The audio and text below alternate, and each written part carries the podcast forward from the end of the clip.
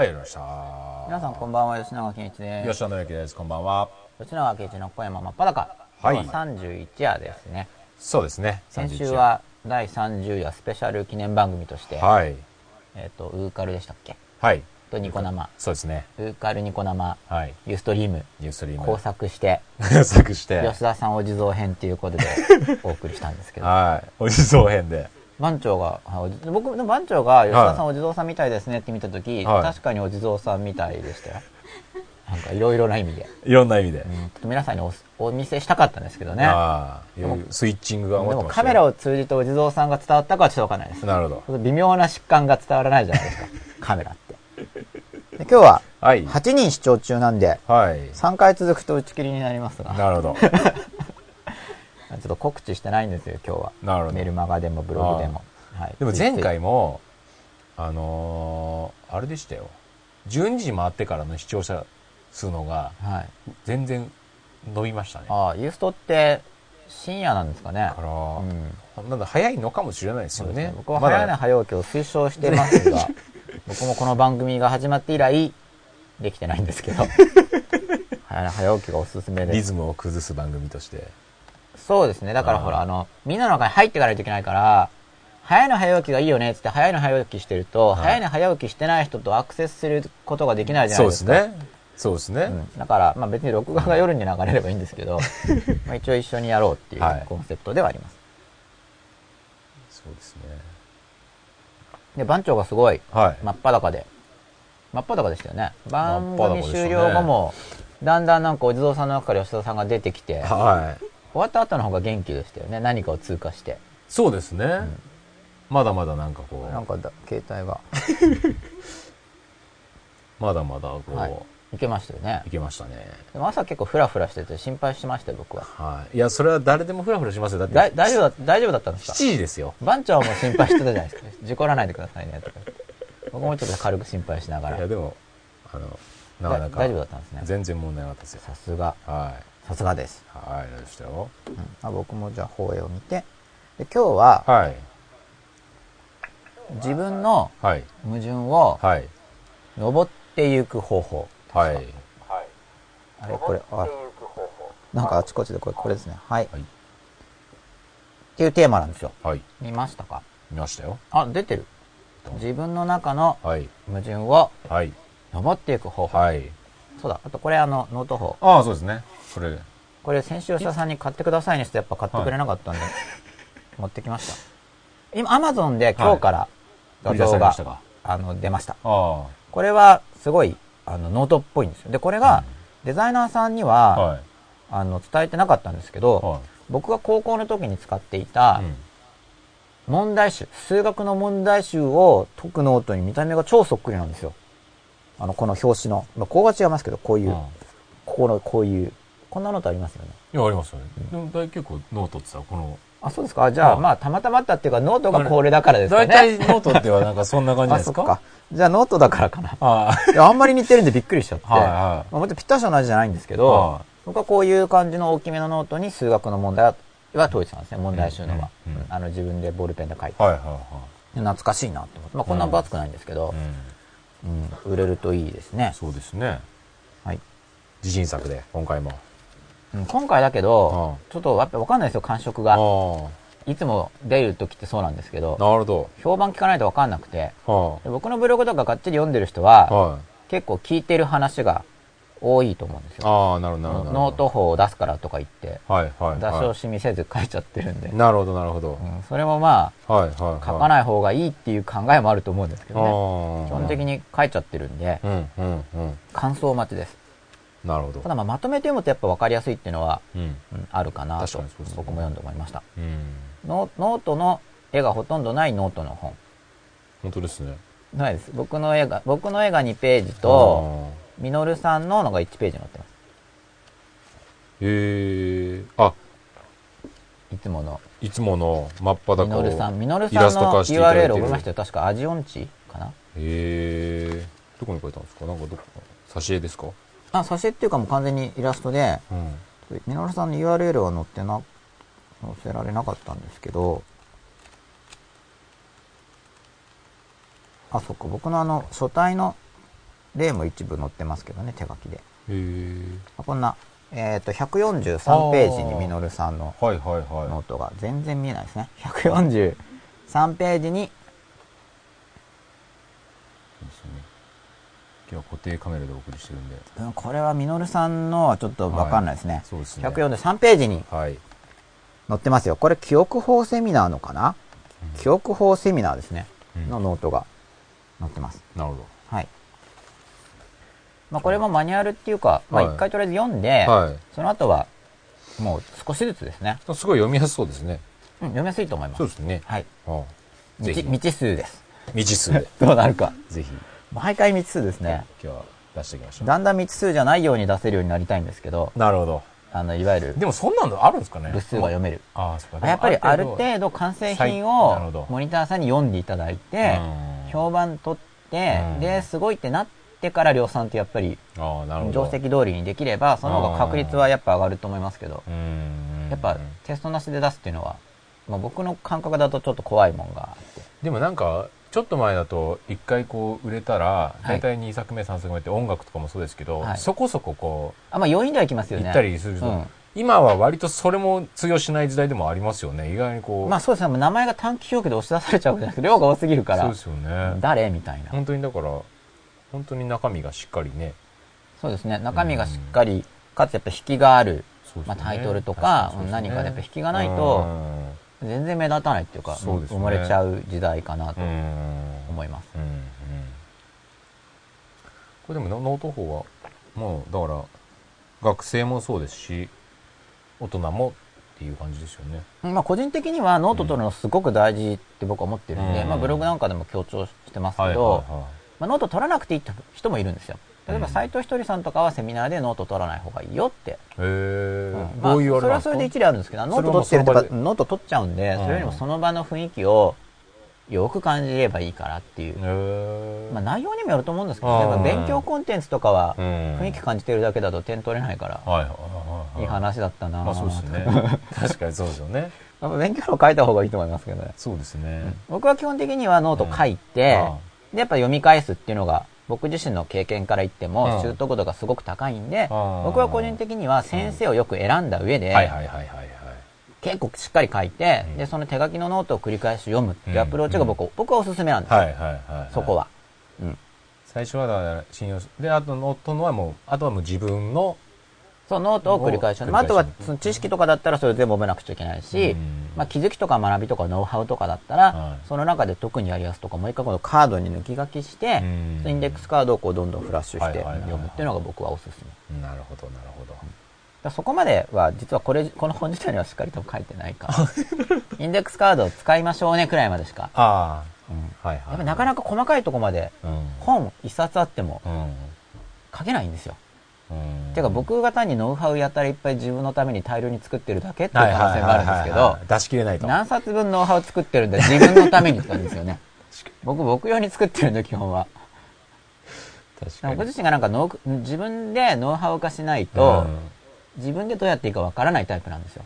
僕が。なんねなんかノウハウがないと嫌なんですよ。うんで、ノウハウがないと嫌だからって言ってノウハウコレクターになる人いるじゃないですか。う僕だからなんだ、ノウハウメーカーになっちゃうんですなるほどなるほどなるほど。いちいちこれはこうするとか、あなんかあるんですよ。はいはい。この交差点の信号はこっち側から行くと速いとか。あ、なるほどなるほど。その時差が違いますで、なんか、あれパターン変わったなとか、うんそういう毎日なんですよね。なるほどなる結構みんなやってると、やってるじゃないですか、あの電車の乗り換えとかも。ほどうん。何号車の何番目のドアが速いとか。はいはいはいはいあ別にあれ、あれの発展系ですね、僕のノウハウっていうのは。すべては。すべては。この間も家庭教師の生徒に、うんなんか一般の人は、あの、自動販売機で切符買う時の順番がおかしいよねって言ったんだけど、あんま共感してもらえなくて、財布た出すタイミングが非効率的だとか言って、はいはいはいはいはいはあの、画面にタッチ型のやつの場合なんですけどね、うんそのウェイトタイムに出さなきゃおかしいよねとかって話をしてたんですけうん。ど、切り替え時間がかかるんで。い、はいはいはそこで出さないと、い並んでるのに後ろが。並んでなくても、並んでなくても。時間がもったいない。なるほど。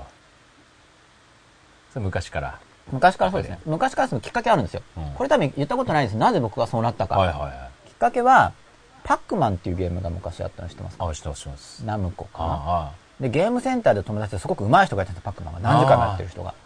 あで、なんでそうなのしたらパターンだよって言ったうんん。でうんパターン教えてねって言ったら、嫌だって言われたんですよ。なるほど。で、ゲーセンで何回も試すの嫌だったんで、あー100円かかるじゃなはいいですか。はい。だから、ただパックマン憧れてて、うん。で、クリスマスにうんパックマンが欲しいって言って、はいまあ今時はないんですけど、はい昔はゲームごとにこう機械があったんですよね。はい、ありましたね。今もかなんかカセットっていうのかな、はい CD ロムっていうのかな、はい。その、マシンがあってそれに入れるじゃないですか。あの、縦型のやつじゃないですか？こんなでかいですよ。僕、僕黄色いこれぐらいの、これがちっちゃいやつですけど、はいそんなにゲームセンターっぽくないんですよ。あ、本当ですか？あの、これで、こういう十字キーついてませんでした？あ、つ十字のこういうのついてで二人でできませんでした？二人ではできなかったかな？多分その値段によると思うんですけど。あで、それがやっぱパターン通りっていうのにやっぱ気づいたんですね。はいはいはいはい。で、勝つために、あ勝つためじゃないんで、パターンが毎回同じなんですよ。はいランダムじゃないんですよ。そうですよね。で、それのパターンを覚えて、うんでパターンを覚えた時のウェイトタイムとかあるんですね。うんうん。で、ウェイトタイムに、ウェイトしてるとタイミングが僕よく取れなかったんで、ウェイトタイム？あ要はその自分で作ったパターンのせいなんですけど、どうやるとうまくクリアできるかっていうパターンで、ここでちょっと待つといいとかっていうパターンがあって、うんうんうんはいはいはい。でもちょっと待つとカウントが難しかったんですよ。だから、ちょっと待つところは待たないでうん、右、左とかにしたんですよ。はいはいはい。待つ代わりにうん、右、右行って左行ってってやるとできるんですね。同じところに戻る。そう。で、それでまあまずシーケンシャルで、初めから順番にパターンを作っていって、うんちょっとずつ伸ばしていくわけですよ、パターンを。始まってすぐこうして。で途中でダメになったらまた戻って、ここからやり直しとかいったパターン作りますよね。はで初めウェイトがあったんで、あウェイト時間も経路を作って、要するにずっと動き続けてやる方が僕は正確にできある。はいはいはい。ウェイトするところも、こう行ってから戻るとか。はいはいはい。その場に立ち止まるのはなしで。立ち止まるとずれちゃったんで、はいタイミングが。あで、パターンを作ってうん、で、ずっとやってるうちに覚えてくると見なくてもいいじゃないですか。今度目をつぶってクリアできるようなこう練習して、覚えちゃったから。ただね、それが基礎練習になってるんですよ、やっぱり。ああれ、あれ、パックマンって、どんどんクリアしていくと何が変わるんでしたっけ？あの、モンスターの数は変わんないですよね。数は、え数変わったのかな？ちょっとあの、でも本物じゃなくてあくまでそのゲーム機のパックマンなんで、はいはいはいはい。ナムコさんのとは多分違うんですけで、ど、こう4つにあって、それたを食べると、幽霊が透明かなんかなって、あ、そうです。食えるんですよ、ね。ワンワンワンって言って。それもだからパターンで、こう、ちょっと何度かだから、ちょっと待って、引きつけてから振っていくんですけど、で、真ん中からモンスターかなんか出てくるんじゃなかったでしたっけそうですよね。そう。で、その引きつけるタイミングがだからカウントがいるんで、はいはいはいはいはい。微妙なんですよはいはいはい。なんでそれを正確にするために行って、角行って戻って、ここで食べて返すみたな。はいいはいはいはで、それをだから覚えちゃうい。と、なんだろう、わかんない。イメージでザトイチなのかな？んか目つぶっても別にクリアできるわけそれも何面いっても通用するいや違います。全部面ごとにパターンが違うんで、それをシーケンシャルで覚えていって、目つぶってどこまでいけるかなみたいな。だから強度を上げていくとか、やっぱり基本ノウハウはもうちっちゃい時から持ってるんですよね。いやいや、すごいですね。パターン化して決まった通りにやるとかなるほど、再現性が低い場合は高い手順にスイッチするとか、今考えると。なるほどで、上手にできるようになったら、だんだん強度を上げて楽にできるようにするんでうん、初めはこうパターン作るから集中してるじゃないですか。なるほどでだんだんこの目つぶってもできるうん。でもっと慣れるともう別のこと考えてもできるんですよ。もう一緒だからこうやってうん。なるほど。で、そこまで言うとつまんなくなっちゃって。いああ。パックマン卒業。や、その、その機械のパックマその機会のパックマンはとりあえン。ず。の方それ、が、吉永さんなりのクリアで。うん、クリアっていうか飽きちゃったんですね。最後まで行く前に。なんか他のこと考えてても行くし、うんあと途中から始められないんで、うん先の方のパターンで引っかかっても、うん必ずまた戻されるわけです、一面に。はいはい。ここはもう覚えきっちゃってるから、うん。と始めるといいんだけど、新しいパターンを開発するそために、こまで行くまでね。そこまでずっとその30面まで行くまでに覚えきってるのをまたずっとこうやって、29ふーんんとかやんないといけないから、で、なんか嫌になっちゃったんなるほど、ですよ。なるほど。でもあれは思い出で、いろいろだから僕はそこでノウハウを。原点がそこに。パック結構原点ですね。へーパックマンでそこでそのタイムトライアルとかいろいろ概念を得て、はいはいはいはい。それが、いず、あの、ゆくゆくは。うん、そうね。だから作業中はウェイトタイムがあるとずれるから、うんそこも作業手順を入れて、うん詰めることでタイミングを合わせようとか、そういうのがノウハウになってて、結構そこ僕の原点ですよ。原点はパックマンにあり。そう、だからあの時にうん彼が僕にパターンを教えなかったのは導きだったんだな、同級生の彼が。なうん。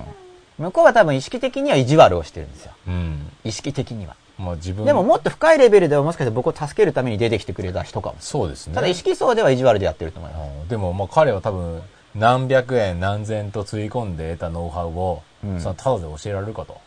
まあそれもあるだろうし、あと単に教えるの多分めんどくさいと思うんでパターンとか、ま あそうですよね。うんあんなパックマンもい、あのね、ここで右行って左そう行ってなんてすごい教えられないですよね。めんどくさいと思うんですよ。うん見てろよぐらいな感じだと思うんで。そうですね。うんまあそういう、だだからまあ意識的には意地悪してても、なこっちには恵みみたいな。でも昔のゲームって確かに、そういう、なんていうんですか？基本的に場面とか変わらないゲームばっかりでしたよね。うん、そう、僕昔のしか知らないかうら、ん。今のはなんか絵がすごいなみたいな。そうですよね。うんうん。そんな感じだったんですけど。ああ、そうですね。でもパズル的、そっか。そういう要素が昔のゲームもあった。よかったです。なんかそうですねそのパックマンとかやる前に僕はあの、組み立てる手でいじれるあの 3D ってパブロックっていうのかな？それ組み立てるやつをやってて、あ今考えるとあれもやっぱり。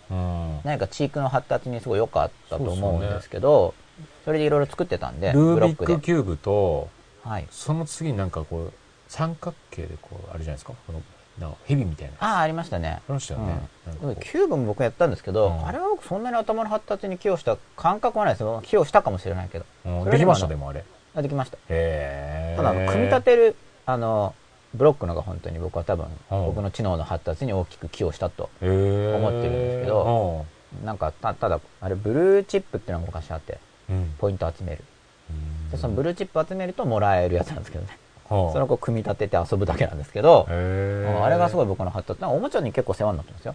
うんで、それでそういう、まず手で組み立てられるブロックをやって、はそれでパックマンとかをやっあて、それで、まあ、あとはポケコンで、はい。で、ポケコンで僕はタイマーに目覚めたんですだから。うーんタイマープログラミングできるからは、い問題集ごとに問題文読むのが何分、考えるのが何秒、うん解くのが何分っていうふうに、まあ今きちんとタイマーでやってますけどは、その時はそういうふうにパターンを時間で組んでプログラミングしてはやってたんですよ。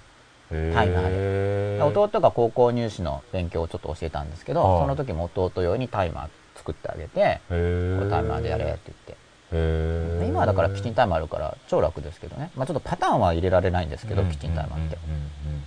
とにかくタイマー。タイマー好きなのはもう子供の時から。でも結構やっぱベースはもうほとんどやっぱりあれですねかなり幼少時代にもう、うんかなり小学校の時で、でその後僕は由来でう、ん。自分に対する信頼っていうんですはいか。は自己流じゃないですか、はいそういうのはいって。それが由来なんで由来だ結果僕としては結果が悪くなったっていう結論にしばらくする、まただから一周してるんですよ。はいはいはい。うん。で、途中で、あれ、小学校の時の僕ってどうやってたっけみたいな、過去の自分をお手本に、だから、先生にして、ああ、あの頃ああやってたよねって言って復活してったはい感じですよ。はいはい僕としてうん。うんうんうんで、それでちょっと、原点に戻ったら革新レベルが上が上がったわけです。あまあやっぱ僕自身は僕自身だから、うん。僕にとっては僕に合ううん。ものがはい。あったのかなっていう感じですけなるほど。ど、まあうまくいってたんで別うに。ん。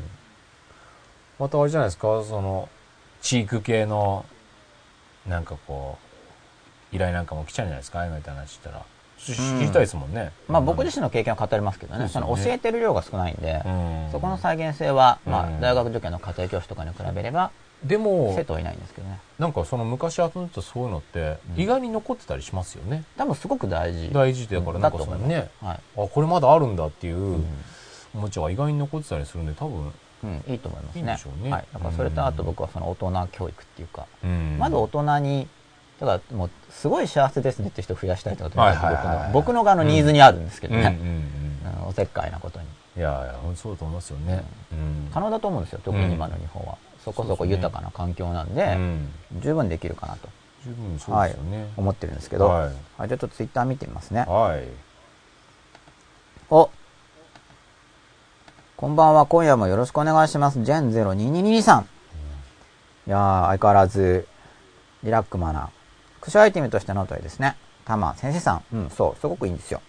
マイノウハウってタマ先生わかるって。タマ先生も自己流の絵なんですかね、やっぱり。これですか？はい。そうそうそうです自己流。自己流ですよブルーチップ懐かしいアップランダバーナンバーナインさん。あ、ブルーチップ知ってくれてる人がね。なんですかブルーチップなんかねうん、タダ券みたいなやつがあったんですよ、昔。へえシールとかですか？なんあ、そう、チップだからシールですね。ああの、チップとデールみたいな多分チップなのかな。あー本当だあ、あ、今でもあるじゃないですか、ブルーチップ。そうそう、これ、これぐらいですよ。なんか、山崎のパンンかなんかをはいはい買うと、あれはそれありましたね。このブルーチップがもらえるんですよ。今は結構独自のポイント制をみんなやってますけど、はいはいブルーチップが昔はいろいろあったんですよ。はいで、このブルーチップの日銭の方みたいなのがあって、はいはいこれなんですか？何点以上貯まるとこれこれっていうのがあって、はいはいはいはいはい。で、このブルーチップのパズルが僕はすごい好き。パズルというかそのブロックのが好きで、ね、なるほど。欲しいからおもちゃ屋に買いに行くんですけど、はいはいはい売ってなかったんですよ。なんか、ブルーチップオリジナルのらしくて、おもちゃ屋に欲しいから行ったんですけど、なるほどなるほどそれないですって言われちゃって。ああだからブルーチップしかも貯めて、なるほどうん今でもあるのかな僕が作って、使ったの。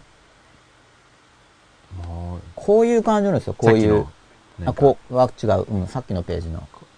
あ、こういうこういう組み立てるやつで。で途中からこういう専門パーツが増えちゃったんですよ、レゴなるなるみたいになるなるほど。で、専門パーツが増えたの僕嫌で、なるほど。自由、自由なんかそれはなんか、違うじゃんみたいな。なるほどなるほどだって初めからもう出来上がってるから、もう目的が、うんそれ、そっちにれ誘導されちゃう刺すだけだから、それじゃあ。なるほどなるほど。なんか、もっと自由な発想で好きなものを作らせてくれよっていう方がそうですね。で、しかも、その、もともとあったやつのってうん、これでなんとかを作ったとかって言っても全然似てないわけですね。そのはいはい、微小なピースじゃないから。なるほど要するに雲とかを見て、はあ、クジラとかはい、あ、竜とかって言うじゃないですかはい。そんなに全然似てなくてもうんうん、竜とかミミズじゃんとかなんかそのね、どっちでもいいじゃんみたいなゾーンがありますよねはいはい。そういう感じだったんで、うん。それが良かったんですね、そ僕としては。想像力が養うという意味では本当にそういう方が本当はいいんでしょうね。うんそうなんかあんまり精緻なミニチュア模型とかだと確か、にそうですよね。もう、もう疑問なく何々とかじゃないですか。そっちに誘導され、そうですよね。ピタッともう、これなんとかのミ,、ねミニチュア模型とかだから、そうですようんね。想像力っていうかそのまんまじゃんってな逆にだからそれとちょっとずれると、間違いになってしまうみたいな話になりますよね。そうなんですよ。そうそう。だからそこ大きなお世話って思えないと、そうですよね、確かにね。うんなんか自発性が、ああ確かに今の阻害されるんで全部、その、もうゴールを作っちゃってますね。そうです。だから泥団子なの確か、ねこれがだから、竜、これは竜が持っている金の玉なんだとかって言った時に泥じゃんって言われても、いやだから別にそれ分かってるけど金の玉なんだよっていう。確かに確かに。そういうのを強く持てないと、そうですね。傷ついて終わっちゃうじゃないですか。確かに、そうですね。うん。まあ子供の時代はだから、うんなんだこうだ言って楽しかったなと、ううんん。最近思いますね。もっと楽しくなろうと今。こんなんじゃないですか？だから、こう形がそんななくて多分そんなやつの、ううん前はだからいろんな種類なかったんですよ。うんうんうん。単純なやつしかうん。その単純なのが僕は好きだったんですね。うんという過去があります。相相当やりましたよ、あれは。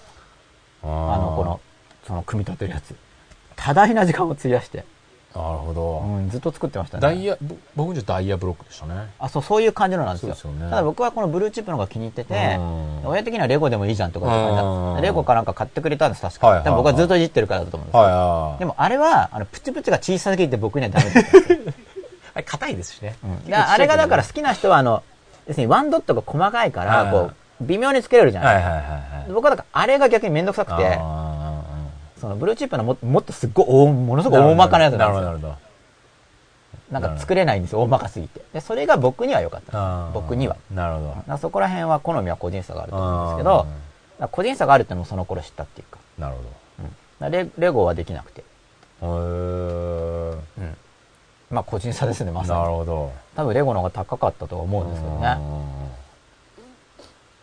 すごく思います。僕もブロックでいろんなものを作ってました。今、お兄の子に同じおもちゃあげてます、タマ先生さん。まあブロックですよ、やっぱりう。んとか言ってななななんというまとめ方なんだろうみたいな。そうですよ、ブロックですよ、やっぱり。これ何でにも使えますけどね。そうですよ。すね何々ですよ、やっぱりとか言って。あ すごい楽に返してしまいましたが。そうですね。でもそうなんだろうな。ああいうブロックとかのコンテストとかあるんですかね？本当に自由に子供たちに作りなさい。あ、多分コンテストあると思いますけど、うん僕そういうの参加したくなかったんで、そういうのは。んなるほど、なるほど。それは別に人に評価されるもんじゃない。うんだから評価するのが、まあ、ピタッと作るのは評価わかるんだけど、はいはいはい。これ好き勝手にやってんのに、確かに。共感されなくてもだって僕納得いくわけですよ。えーどちゃって作って、これがなんとかだとかって思ってるけど、いや違うでしょって言われても全然いい返せないっていうか、なるほど。だってに、そんな似てないからもともと。そうですね。うん。で、それをなんか評価されて、うんなんか言われると多分、まあ僕は傷つくんで、うん確かに。嫌だなって思って、うんうん多分出さないと思いますけど。出すとしたらだからやっぱピタッとうん。模型っぽく、そうですうんね。文句言わせないぞみたいなうんやつじゃないとちょっと出すのは嫌かなって思っちゃいますね。なるほど。うんそれ誰にも親とかにも見せなかったんですかそうだろう、まあでもずっといじってましたからね、いじってるの見てたし、しょっちゅういじってるなって思ったと思うんですけど、あとだから特に何々を作るとかじゃなくて、単に手悪さみたいな感じでずっとこういじって、なんとなくこう、だから、空とか見ててもなんとなくぼーって考えたりしますよね。そういう感じでこうなんとなく手で考えるっていうか、なんとなく組み立てて、なんとなく作ったりとか、そういうのもしてました。ああ、なるほど、なるほど。あとやっぱこう手で、でかいんで、うん手でこう触ることが、ワンピースでかいんですか？これぐらいで。あ、結構でかいんですね。ポニョポニョポニョしてるんです。ちょっと。あー微妙になんとなくプラスチックみたいな。それ、割と幼稚園そうそう、そういう感じですよね。そう、レゴとか硬いじゃないですか。はいちょっとポニョポニョしてるんですよ。で、あーそれがなんか、まあ勝手になんですけど、多分これは脳にいい刺激とか勝手に思って、でかいし、柔あの、ら丸。抜みたいな形してるやつじゃないですか？あ、そう、そんなイメージそんな感じそんな感じなのでで、こう刺さるんですよ。刺さるやつ穴が開いてて。。ねはいはいはいはい。あれを相当やり込んで。ああ、なるほどなるほど。ああ。あれはかなり僕やり込んでる方だと思うんですよ。なるほど。時間的に。別にその、上達するとかはないんだけど、ないと思うんですけど、単純に時間で。結。構いじってましたね、あれは。それは小学校入ってからも？幼稚園ぐらいやっぱ幼稚園ですね。小学校は多分低学年までかな。小学校の途中からお店お店屋さんごっこに走ってしまったんで、へえ、あ、そんなこともやってたんですか？うん普通の子供らしい。お金とかを紙に書いて、へー100とか書くと100円。1000と書くと1000円なんですよ。そうそうじゃないですか？いやだからそれあが、すごい不思議な。だって100って書いたら100円じゃないですか。鉛筆で書いてるだけですよ。は1000って書いたらい。うん。1000円になっちゃうんですよ。はい。なんだこれはって感じじゃないですか。その不思議さが、でもリアルな紙幣も、ああれは俯瞰紙幣だからもはや。あ、なるほど。うん別に、その、打艦紙幣じゃないじゃないですか。はいはいはい。そうですね。ね、だから同じなわけですよ。はいそれがなんか、か、すごい面白い。でも、そこでじゃあ10万とか書いちゃうとゲームが崩壊しちゃいますよねそうです。ね。そうだから100、1000、10とか。なるほどで。も書くだけで、要はみんなのルールの決め事に過ぎないわけで、うん誰かが途中で切れて、1000とか言ったってこんなのお前が書いただけじゃんとか言って、うん俺の100も1000にしてやるとか言ったら、まあ、ルールが崩壊して、そうですね。うん、とりあえずそこでみんなで、うん。これは100は100っていう決め事でやってるだけですよ。はいなんかそれがまたいいんですよ。なるほど。あと、うちがお店屋さんだったんで、多分親親が商売してるから。子供と親真似しますよねうん。それでやってたかもしれない。なるほど。お店屋さんを。なるほど。なるほど、なるほど。子供の頃はそういう感じです。うーん。本当にそういう感じ。かなりそういうのに時間費やしてましたね。受験勉強とかってあとは、いや本はすごい読んでたんですけど、本そねうんそれで大体が小学校の勉強って中学受験しなければ、うんそんな量ないからう、ん。終わっちゃってたっていうか。そうですよね。特に友達と遊ぶわけでもなく、さほど、小学生の時にはそうですね、さほど遊んで、全然遊んでないですね。うん山が友達で。山が友達。うん小学校は山でもないかなだ。それは結構もっと後なんです。ちょっとあと。中高ぐらい。中高くらい。主に高校ですね。えー、小学校の時はまだ近所の子と遊んでたから。学校のことはあんまり遊ばなかったけど、あ、そっか。うん近所のこと。あ、なるほど。あれでも学校い学あでも学年が違うから多分学校行ってたかもしれないけど合わなくてクラスメートじゃないんです近所の子って年齢も違うじゃないですか、はいはいはいはいはい。へえ。あ、小学校遠かったんでしたっけ？すっごい近かったですよ。1分とかそういう世界。キンコンとか鳴ってから走れば間に間に合う。なるほ。強引に行けば。やたら近いのに友達来ないみたいな。呼べば来るんですよね。なるほど。誕生日会とかはすごい来たんで、はい。それは多分話しましたよね。はだから誕生日会にいっぱい来ちゃってお母さんが嫌そうだったんでい。ちょっと呼ぶ呼べなくなっちゃったみたいな。そこより、その時前も来てなかったけど、まあ、結局、やたら近いからうちに来るんじゃなくて、学校の校庭であ遊ん学校の広いですから、学校で遊んでた感じ。あ。なるほど。じゃあ、そろそろテーマいきますか。あ、行きますか。はい。あれ、玉先生も同じブロックで遊んでたかもしれないっていう疑惑というか、全く同じやつで。うん。なんかあれは僕はすごく良くて、本当に。復刻したいぐらいですね、僕のノスタルジアで。僕は幼稚園にあった覚えありますね。まあ、まあ、もしかしたら全く同じじゃないかもしれないですけど、まあ似たやつなわけですよ。ん。あれは子供にいい気がする。うんすごく。うん。まあそういうのも飲む心配もないですしね。うん。いや、僕飲んでましたよ。あ、飲み込めないけど。飲み込めないけど。すっごいちっちゃい時噛むは、ぐらいはできる。噛んだり舐めたりすると、あの、そこの成形しているうん間がもうボコって出てるんですよ。そんなに、はいあの、高級な作りじゃないん。で、噛むと、そこのあの、こう、ボコって出っ張りはいがちょっとへ、へこんじゃうんですよね。ああ、なるほどなるほど。で、ベロンって剥がれるんですよ、しかも。はいはいでそうするともう一個のに刺さんなくなって。それをまたこう刺そうとしたりとかでまた創意工夫が、形が変わっちゃうんですよ。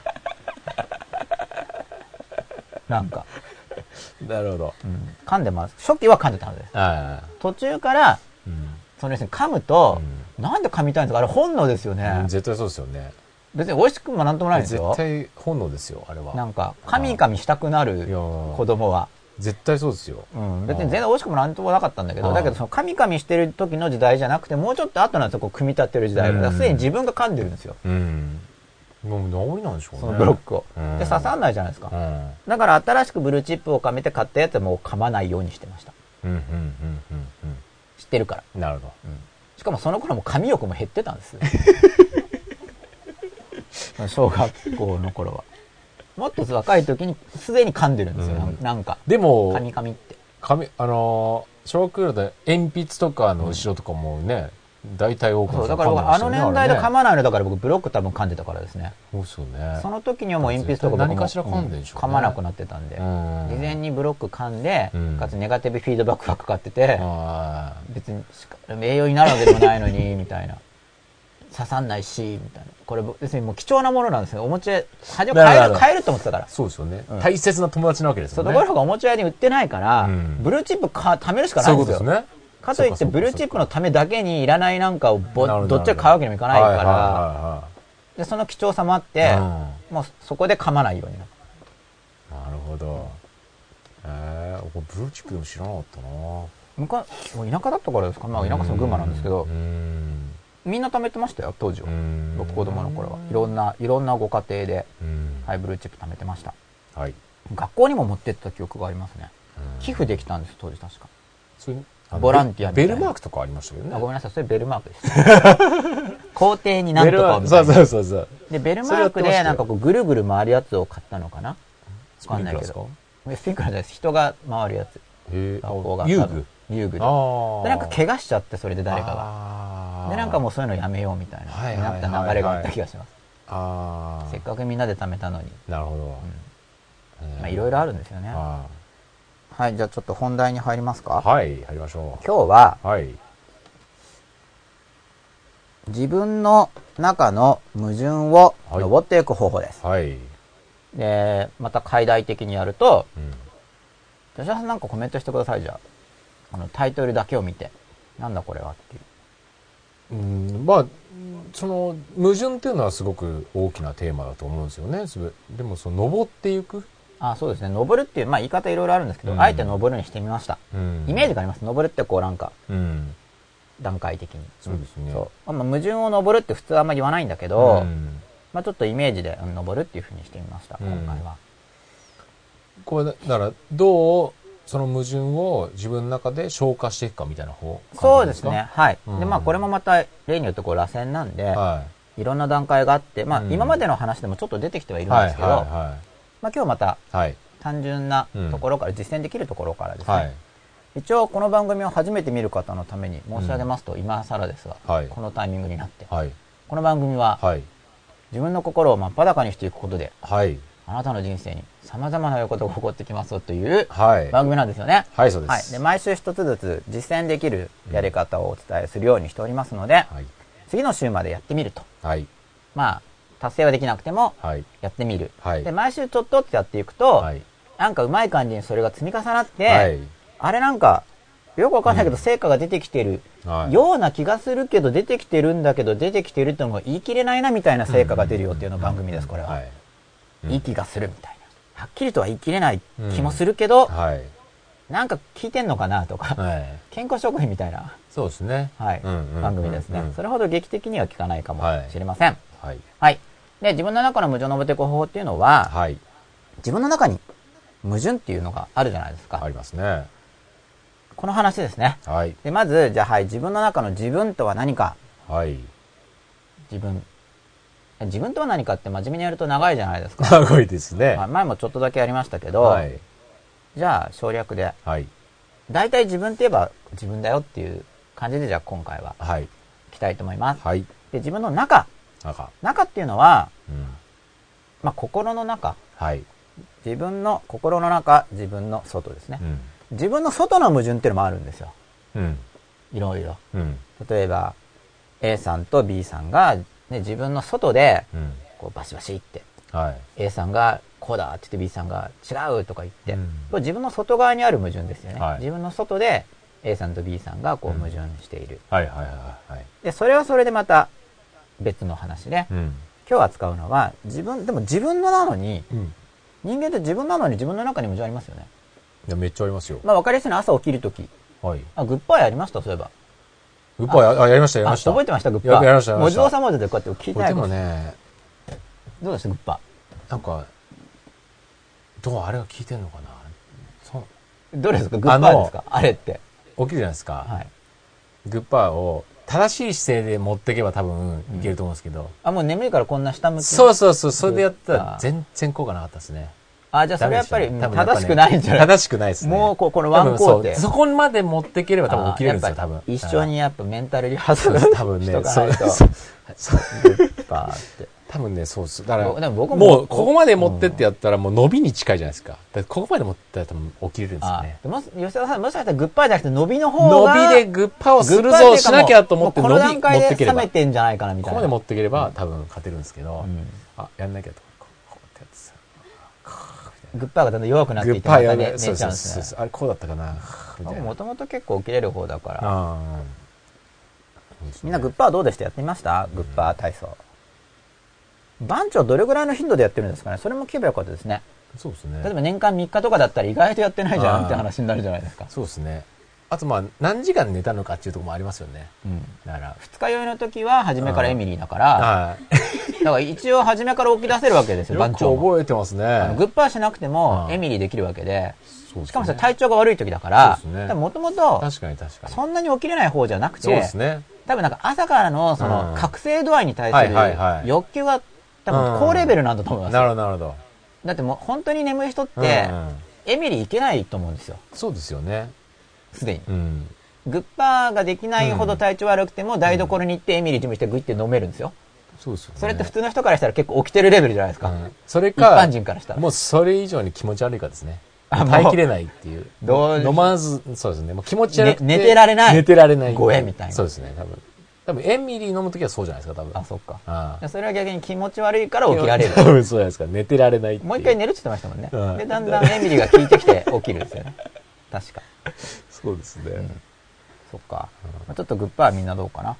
僕はでもグッパちょっとやってみました？ー、うん、やってましたよ。ただ、まあ、もともと起きれるんで、あああ、そうです。2、3日はっていう人がいます。あ二強アンダーバーマレメさん。そう、なんか人間って初めのうちってノウハウを聞くとかあるんですよ。あの、新規性で。ああ、なるほど、なるほど。そういうのってありますよね。なんか、新しいとうん期待感があるんで、聞くかもみたいな。うん。とプラセボ出るし、うん、2、3日、わーってこのわーっていうのが結構ポイントかもしれないですね。うん。うん。その後は聞かないかもしれない。そうですねでも起きるノウハウとかやっぱ作っといた方がいいんで、うん僕は結構やっぱ朝は、まあグッパーでもいいんですけど、うん基本的にはグッパーだけじゃなくて、うんまあ、僕儀式って言ってるんですけどね、うん。決めた手順を決めて、もうその手順でいくと。うんあとはメンタルリハーサルをとにかくやる。はいはいはい。まあそれもまたうん。別の話題になっちゃうんで、うんメンタルリハーサルについては、もうちょっとしっかり真っ裸でも扱うかもしれないですけど、うん多分内容自体真っ裸っていう方面とはちょっと違うんですけどね。うんまあ、公式メールマガの読者さんにまた音声ファイルを、はい。まあ、吉田さんの元にもだから、はい一応メールでは行きますね。はい。行く予定なんで、はい メンタルリハーサルについての音声ファイルも作ろうと思っております。朝一、吉野さんはちなみに何やるんですか？朝は一発目は。いや、僕は朝、まずだから、ドンって起きる。ドンってあの、うりゃーとか言ってたじゃないですか。はいはいはい。まあ、とにかく、えいってなんか起きるエイト、はい。で、なんか言うんですよ。あ、言うんですか？僕は。起きてから行きます、ね。はい。喋るんですか、まず。なんか今日今日も勝つとか。結局僕はだから俺は絶対に勝つとかそういうはいはいはいはでとにかく心がけてるのは僕うんまず歩くんですよ。い。うんタッタッタッうん。うん。あの、顔ライにでもいいけど、はいはいそこでなんか乗ったら歩かないで、まあそこまでいけたらもう勝ちですよね、ある程度はね。だからとにかくまず歩くんですよ、僕は。そうですよねタッタッタッタそうですよね。で、歩いて、顔洗うとこに行ってうん、で、顔洗って、舌洗って、とかうんいろいろ洗って、そうですよね。うんで、朝の手順に入るみたいうんうんうんうん。な。順番に。なるほど。で、それはまあ、メンタルリハーサルがとにかく大事なんで、うん頭の中で何度も何度もその流れをう、ん。もうリプレイするんですよ。うん何度も何度もうん。これが本当に大事。そうですね。うん。これやっぱね、繰り返し言っていかないまあそとね、なかなかみんなやらないです。うんこれもう一冊目の勉強法にもう、ん。メンタルリハーサルとか言って書いてあるんですけど、なかなかしゅ、僕はだから小学校、高学年か中学年くらいから、うんメンタルリハーサルのうん手法をやってるんですけど、これはいいとかって思って。あれはなんか、なんかで思いついたんですね。うん。その想像力の使い方とかを考えてる時、うんイマジネーション、うんなんでこんな機能ついてんだみたいな、ありませんでした？いうん。や、想像ってだから、まあ当時のみんなの話を聞くと、想像は所詮想像なわけですよ。うん。ここ現実と違くて、はいはいはい。所詮想像みたいな、そういう価値観が周りにある。うん。じゃあなんでそんな機能ついてるのかなと思って。で当時の僕の結論は、これはリハーサル機能だと思って、あーつまり実際に試さなくてうも、ん。単純に理性的推論で将来を予想するのに比べ、うん。例えば明日の出来事とかも、ただ実行項目を並べるのに比べて、うんえっと、まずこの時にあれをやって、そしてこれやって、あーとか言ってなんか、うんああれ、もう準備しとかなくちゃとかってこうんう、思いつくんですよ。はいはい。あ、そっか。うん。だから、この想像するとリハーサル能力が高まる。うん。まあ、それ以外の使い方もできるんだけど、リハーサルと、うん、要するに未来を実際に実行する前にシミュレーションして練り込むのに使うのに甚だいい。あとはその過去の記憶の処理をするときに、うん。一旦イマジネーションの中に記憶を出すことでうん。処理しやすくなるとか、うん。まあ、当時の僕が思いつけるのはそれぐらいだったんです。けど、まうんあ単純に、まあ、現在はこう見えるんで、うん現在の場合には相手の見えない心の中をイマジネーションで見るか、あと自分の過去と未来うん。に使うと便利だから、うん要するに今見てるこの五感の世界を心の中に構築するだけじゃなくて、その他のイマジネーションがあるということは、うん。まあ、この五感でただ見てる世界とは違う部分に使う、まあ、もし合目的であるならですけどね、うん。とかって考えて、うん。でその頃にそれであメンタルリハーサル、うん。用語も多分その時作ったと思うんですけど、うん。メンタルリハーサルっていう、うんだからまあ後でそういう言い方自体があるのは、まああるんですけどメンタルリハーサル、用語自体、うん。でもそれは単に普通の言葉の組み合わせなんで、メンタルリハーサルって言い方自体は、多分なんかね、授業中にサボってて気づいたんですよ。なんかの裏に書いてて、そういう話を。僕はいろんな人に教える癖があるから、うん。人って言っても別に紙に書いてるだけなんですけどね。あの授業中ほら、宙に向かって言えないじゃないですか。一人アウトプットで。一人やると、そうはいだから、あ、メンタルリハーサルとか言って、一旦間違いを、間違えた時には、そのシーンを思い返して、うん。じゃあどうすればよかったのか考え、その前になんか原告かなんかで代替案がない批判はクソだみたいなの読んだんですよ。あクソだとは書いてないけど、はいはい。そんな感じのやつ。うん。批判のための批判はダメで、はいはい。大胆案がなければうん。良くないとかっていうのは、国語の授業かなんかで読んでたわけです。おそれなんか、あれ自分の過去に対して批判のために批判しちゃいけないなと思って、うんだからじゃあどうすればよかったかを考えそれをイメージして、うん。で、それで、あよし、よし、OK と思ったら、で、その時はそれだと思ったのかな？で、さらに後でまた思考を進めて、うん。うんそれだけだとうん、トリガーが違う。つまり過去に起きた時ことっていうのは将来起こらないシチュエーションでイメージしてる可能性があるから、うん。今後起こり、あそれでやったんだけど、えっと、うまくいかなかった時があった。うん。その過去こうすればよかったってイメージをしたにもかかわらず、うん。似たような間違いをまたしでかしたんですよ。おで、考えた時に、トリガーが違うから思いつけなかったんだと思って、うん。で、過去のを直した後で、将来また起こりそうな状況をうん。イメージし直して、はい。そこでメンタルリハーサルを繰り返しておけば、うん。現場で思いつく可能性が高まるという仮説でやったんですところが実際にやってみたらそうじゃなかった。うん現場で思いつく可能性が高まるというよりは、しっかり想像しておくと、うん。思いつくまでもなくできるんですよ。うん。実は。なるほで、どこれあは、ーなるほだから自動的に動かす方法なんです。どうんなるほどなるほどなるほど。つまり仮説以上にうまくいった。あうん。の、そうやって作っとけば、現場でやった時に、あ、そういえばこの間、うん。とかあの刺激が同じなんで、ああ、これはこういう時はこうするんだったよねって思ったんです。あとあたかも過去に同じ形で成功したうん。感覚で初めてのことを行うこの時はみたいな。うん思いつくから判断に役立つだろう。将来の自分にメッセージを届けるためにやったんです、僕は。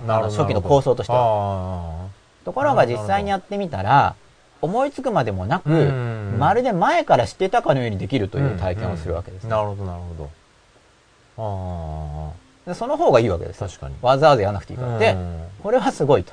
そうですねうんだから勉強したかったらうん、本当僕のブログにも書いてあるんですだからうん、家に帰ったら、ブログから本か忘れたけどうん、次に家に帰ったら、まうんずあそこの勉強道具を出して、こう広げて、で、ここの勉強から始めようっていうのを頭の中で書いてる時とかに何度も何度もこうイメージしておくとうん、できるんですよって書いてあるんだけど、多分みんな読み流してて、ふーんっつって。ああなるほどだからこういう音声とか、セミナーとかで、うん。しつこく言わないと、ううんん、本当結構聞き流されてなんかよくはそのなんかデジャブ的な感覚とかって結構そういうのを無意識でやってる場合があるのかもしれないですね。うん知れないですねそうう意味ではなんかね。そう。うんでわかんないですけどね。うん。でもなんかそうそうなるほどな。うんまあだからもまあその公式メールマガでうん。送る話のネタはまた話してるわけですけど、うん。本田様に内容をブログに書くように。それをあらゆることで大体やってるなって感じなんですか？僕はそうですね。だからそういうのがあってノウハウを作ることで、事前に、まあだから作りきれないんだけど、うん。作れる範囲においては事前にメンタルリハーサルやっておくことでう、ん。そのノウハウで動けるわけですよ。うん。こう来たらこう、こう来たらこうってこうシミュレーションしてるからうん。だうん。うん。うん。そうですねデートの前ぐらいはしましたけどねあ、だからそしたら動けませんか？そうですね。その通りに。ただその通りいかなかった時の学士感はたまんないですけどね。あれが、そうですか？それはその学士はまた別のメンタルな理由によるんで、まあまあそうでしょうね。うん、その、要は向こうがこちらの予定通りに動かなかった時うん、うに、ん。で別に多分だからそれをいいわけだから。大体ほら最初の頃中学生とかっていうのは勝手なこう、そのメンタルリハーサルがあ、リハーサル飛びすぎにないで妄想に、妄想に。違うそうそうもそリハーサルじゃないですちっちゃいそうそうそうでだんだんそれを現実によく考えると確率的に低そうな方にこうこうなってこうなって、リハーサルじゃないですか。そうそれを理想だからみたいな、うん。だからその精度をこうだんだんねそうですね。現実の現実の中のでリハーサルに近づけるこう来るだろうから、それでこうこうこう。そうですね、ある程度そういうある程度経験みたいなのとねやっぱないと。せね精度上げていくにはあるでしょう。ねで一応やっぱりその現実の方が絶対正しいとかも、僕は昔からスローガンであったんで、うん。いや思い通りにならないのは、うん。思いが間違ってる。確かに。なるほどなるほど。現実の方が、あそうですね。仮説が間違ってただけだから、うんうんうん一応だからまあ、うん癖づけしてたのかな？だから思い通りにいかなかったあら、確かに確かによしみたいな。あこれで自分の思いが、なるほどより現実的になるから、うんこれますますうまくいっちゃうんじゃない？みあたいな。ーまた気づいちゃったよ、みたいな。なんかこれも学研漫画で僕はこれきっかけあるんですよ。うん学研漫画だったんですよ、確か。学研漫画のなんかの話に動物キャラが喋るのがあるんですよ。はいはいまた結構子供の教材は動物キャラ喋るの多いんじゃないですか？多いですよね。で、なんか馬がいて、はで、別にそのずっと出てこない、なん、チリだったかな、うん。ちょっと覚えてないんですけど、とにかくその馬が、なんかの表紙に、こうキラーンってありますよね、あの、いダイヤみたいな。キラーンってして馬がなんか、うまた一つ離婚になったぜ、とかっていう。漫画の中で。ありそうですね。そう。はい。で、その時に、は違和感僕若干確か感じたんですね。うん。なんかそれは確か、要は馬知らなかったから離婚になったわけです。うん。で、はいなんかもう一個のキャラがバカにするっていうのかな。うん。馬が知らないから。はなのに馬はキラーンとか言って、うん。これでまた一つはいはい。離婚になったとかって言ってなんか、えっ？て思って、うん。で、その時はだから僕やっぱり知らなかったら落ち落ち込むメンタルを持ってたと思うんですね。はで、馬に違和感を感じいて、でもそっちの方がいいと思ったわけですよ。その新しい、でも確かに馬の方が正しいな。そのまた一つ離婚になったっていうのは全くその通りで、今まで知らなかった自分がどうとかじゃなくて知らなかったうん知を知ったこ識はとに対して現に増えたから、うん。別に馬は過剰、事故に対する過剰評価をしてるわけではなくうん。うん。うん、むしろうん。知らないのを馬鹿にする人間が過小評価をしていると僕は思ったんですね。はいはいはいはいはいはどっちかというとうん。知識が増えたっていう認識の方が現実に近い。いうんうん。うん知らないのを馬鹿にしてるけど、でも聞いた途端に知っちゃったから、うん。あなたは過去を引きずってるよって話なわけですよ、理想的には。だって自分で教えちゃったんだから向こうはもう知ってるじゃんって話だか。ら。知らないの？とか言って、いや、それはもうさっきまでの話で君がその現実を変えたんだよって話じゃないですか。うん、あその馬が分かっちゃった馬が分かったのを教えたからだから。教えた人がこんなのも知らいないの？って教えたわけだけど、教えたことによってその現実はもうないんですよ。どはいはいはいはいはだって知っちゃったから、向こう。それなのに知らないのか、いやもう知ってるんですよね。うんそうですねそう。だから、知らないのかって教えなければ知らないままなんだけど、教えちゃったから。もうイーブンになってるんですよねそこではね向こうは、馬はなんか、これでまた一つ離婚になったって言ってて。うんまあもしかしたら作者は、う子供にそういう考え方をど伝えたかったのかもしれない。なんか僕はちょっと馬に違和感を感じたっていうのうんは、やっぱり知らないと落ち込む自分がいたと思うんですよ。うんで、そこで馬がいいなと思った記憶があるんでうん、多分そこで、そこでなんか僕の中が切り替わって、うんうんうん。馬側に合意して、なるほど。うん。この馬の思考が正しいぞと。と思ったんだと思います。なるほど。でもそんなに練習した記憶はないんですけど、うん。多分そこの時には違和感を感じたんでう、ん。そこからあとは、確かにでも。もう、よしみたいな。確かにでもそれは。これでまた一つ離婚になった。うん。知識とかって別に誰かと比べるものじゃないですもんね基本的にはやっぱね、そうだから知らないのが恥ずかしいっていうのは、うん。知らないことをバカにされた経験とかによるわけですよ。う。んそうですよね、でも、その人も全てを知ってるってことはありえないから。たまたまそのことを知ってたっていうそう。ですよね。それで知らないことをバカにするメンタリティを持っていたら、一生中はバカにして生きていかなければいけないなとか、それからか全部知るかしかないですもんね。そう。で、全部知るのは無理。無理ですよね。うん一応、もしかしたら全知全能という存在あり得るかもしれないけど、まあ身近にいないしう、ん。まあおそらく無理、そうですね、うん、と思ったわけです、僕は。で、一応恥ずかしいのがあるとしたら、うん。前回やった授業の内容とか、この年齢でカリキュラム的にここまでは知っとかなくちゃいけないよっていう知識セットがあるとしたときに、それに対して怠惰な取り組みをしてきましたねっていう意味としては、まああり得るかなとは思ったんですよ。ところが周りの言動を見ていると、うん。前回の授業でやってないことを知らない生徒をバカにしているなとかう、ん。あそうやってないんだから知ってこないじゃんみたいなのもあったんで、でも別にできないからってバカにする必要もないしなとかってこう考えたんですよ、いろいろ。うん。で、結局、まあだからその馬がいいって思ってそっちのメンタリティやった後に、でもうん本当にいいのかな、うん。まあだから疑問があるわけですね。はいはい本当にそれでいいのかな、それで、いわゆる失敗をしてるのに離婚になったとか言って本当にいいのかな、っていうのはある程度検討した後で理性的に。うん。まずだから感覚的な合意があって、なんかこっちの方がいいかも。なるほど。で次に理性的検討を行って、いいんじゃないってなって、うんでもすごい深いところで腑に落ちるわけじゃないですうんか、その検討しても。でそれからさらにずっと練習していって、うん今はだいぶだからそうなっちゃってますよね。うんあ年季入ってきたから。うんうんうんうん完全に。うん、完全までいかないですけど、かなり。うんうんまだ完全じゃないです。うん。でももしかかしたら、ほぼ完全になっちゃうかもしれない。ちょっとだからそこまで恐れがあるんです、僕が。うんうんうんうん。なるほど。100%、いわゆる失敗に対してう、ん。100%ハッピーでいいのかどうか。あ なるほど、ね。まだ、えーあの、踏み切らない自。分にとっては、それも結構矛盾になるのかもしれないですね。結構その失敗、自分にとっては別によしよかったと思うけど、周りに迷惑かけてる場合そうそう、それもありますからねね。でもなんか、いや、僕が僕100%と、いやもう、うん最高にいいわけです、それがは。い。そうそうね。で100まあ確かに落ち込みよりうんは、明るくしてる方が周りも楽しいと思うんですよ。うん。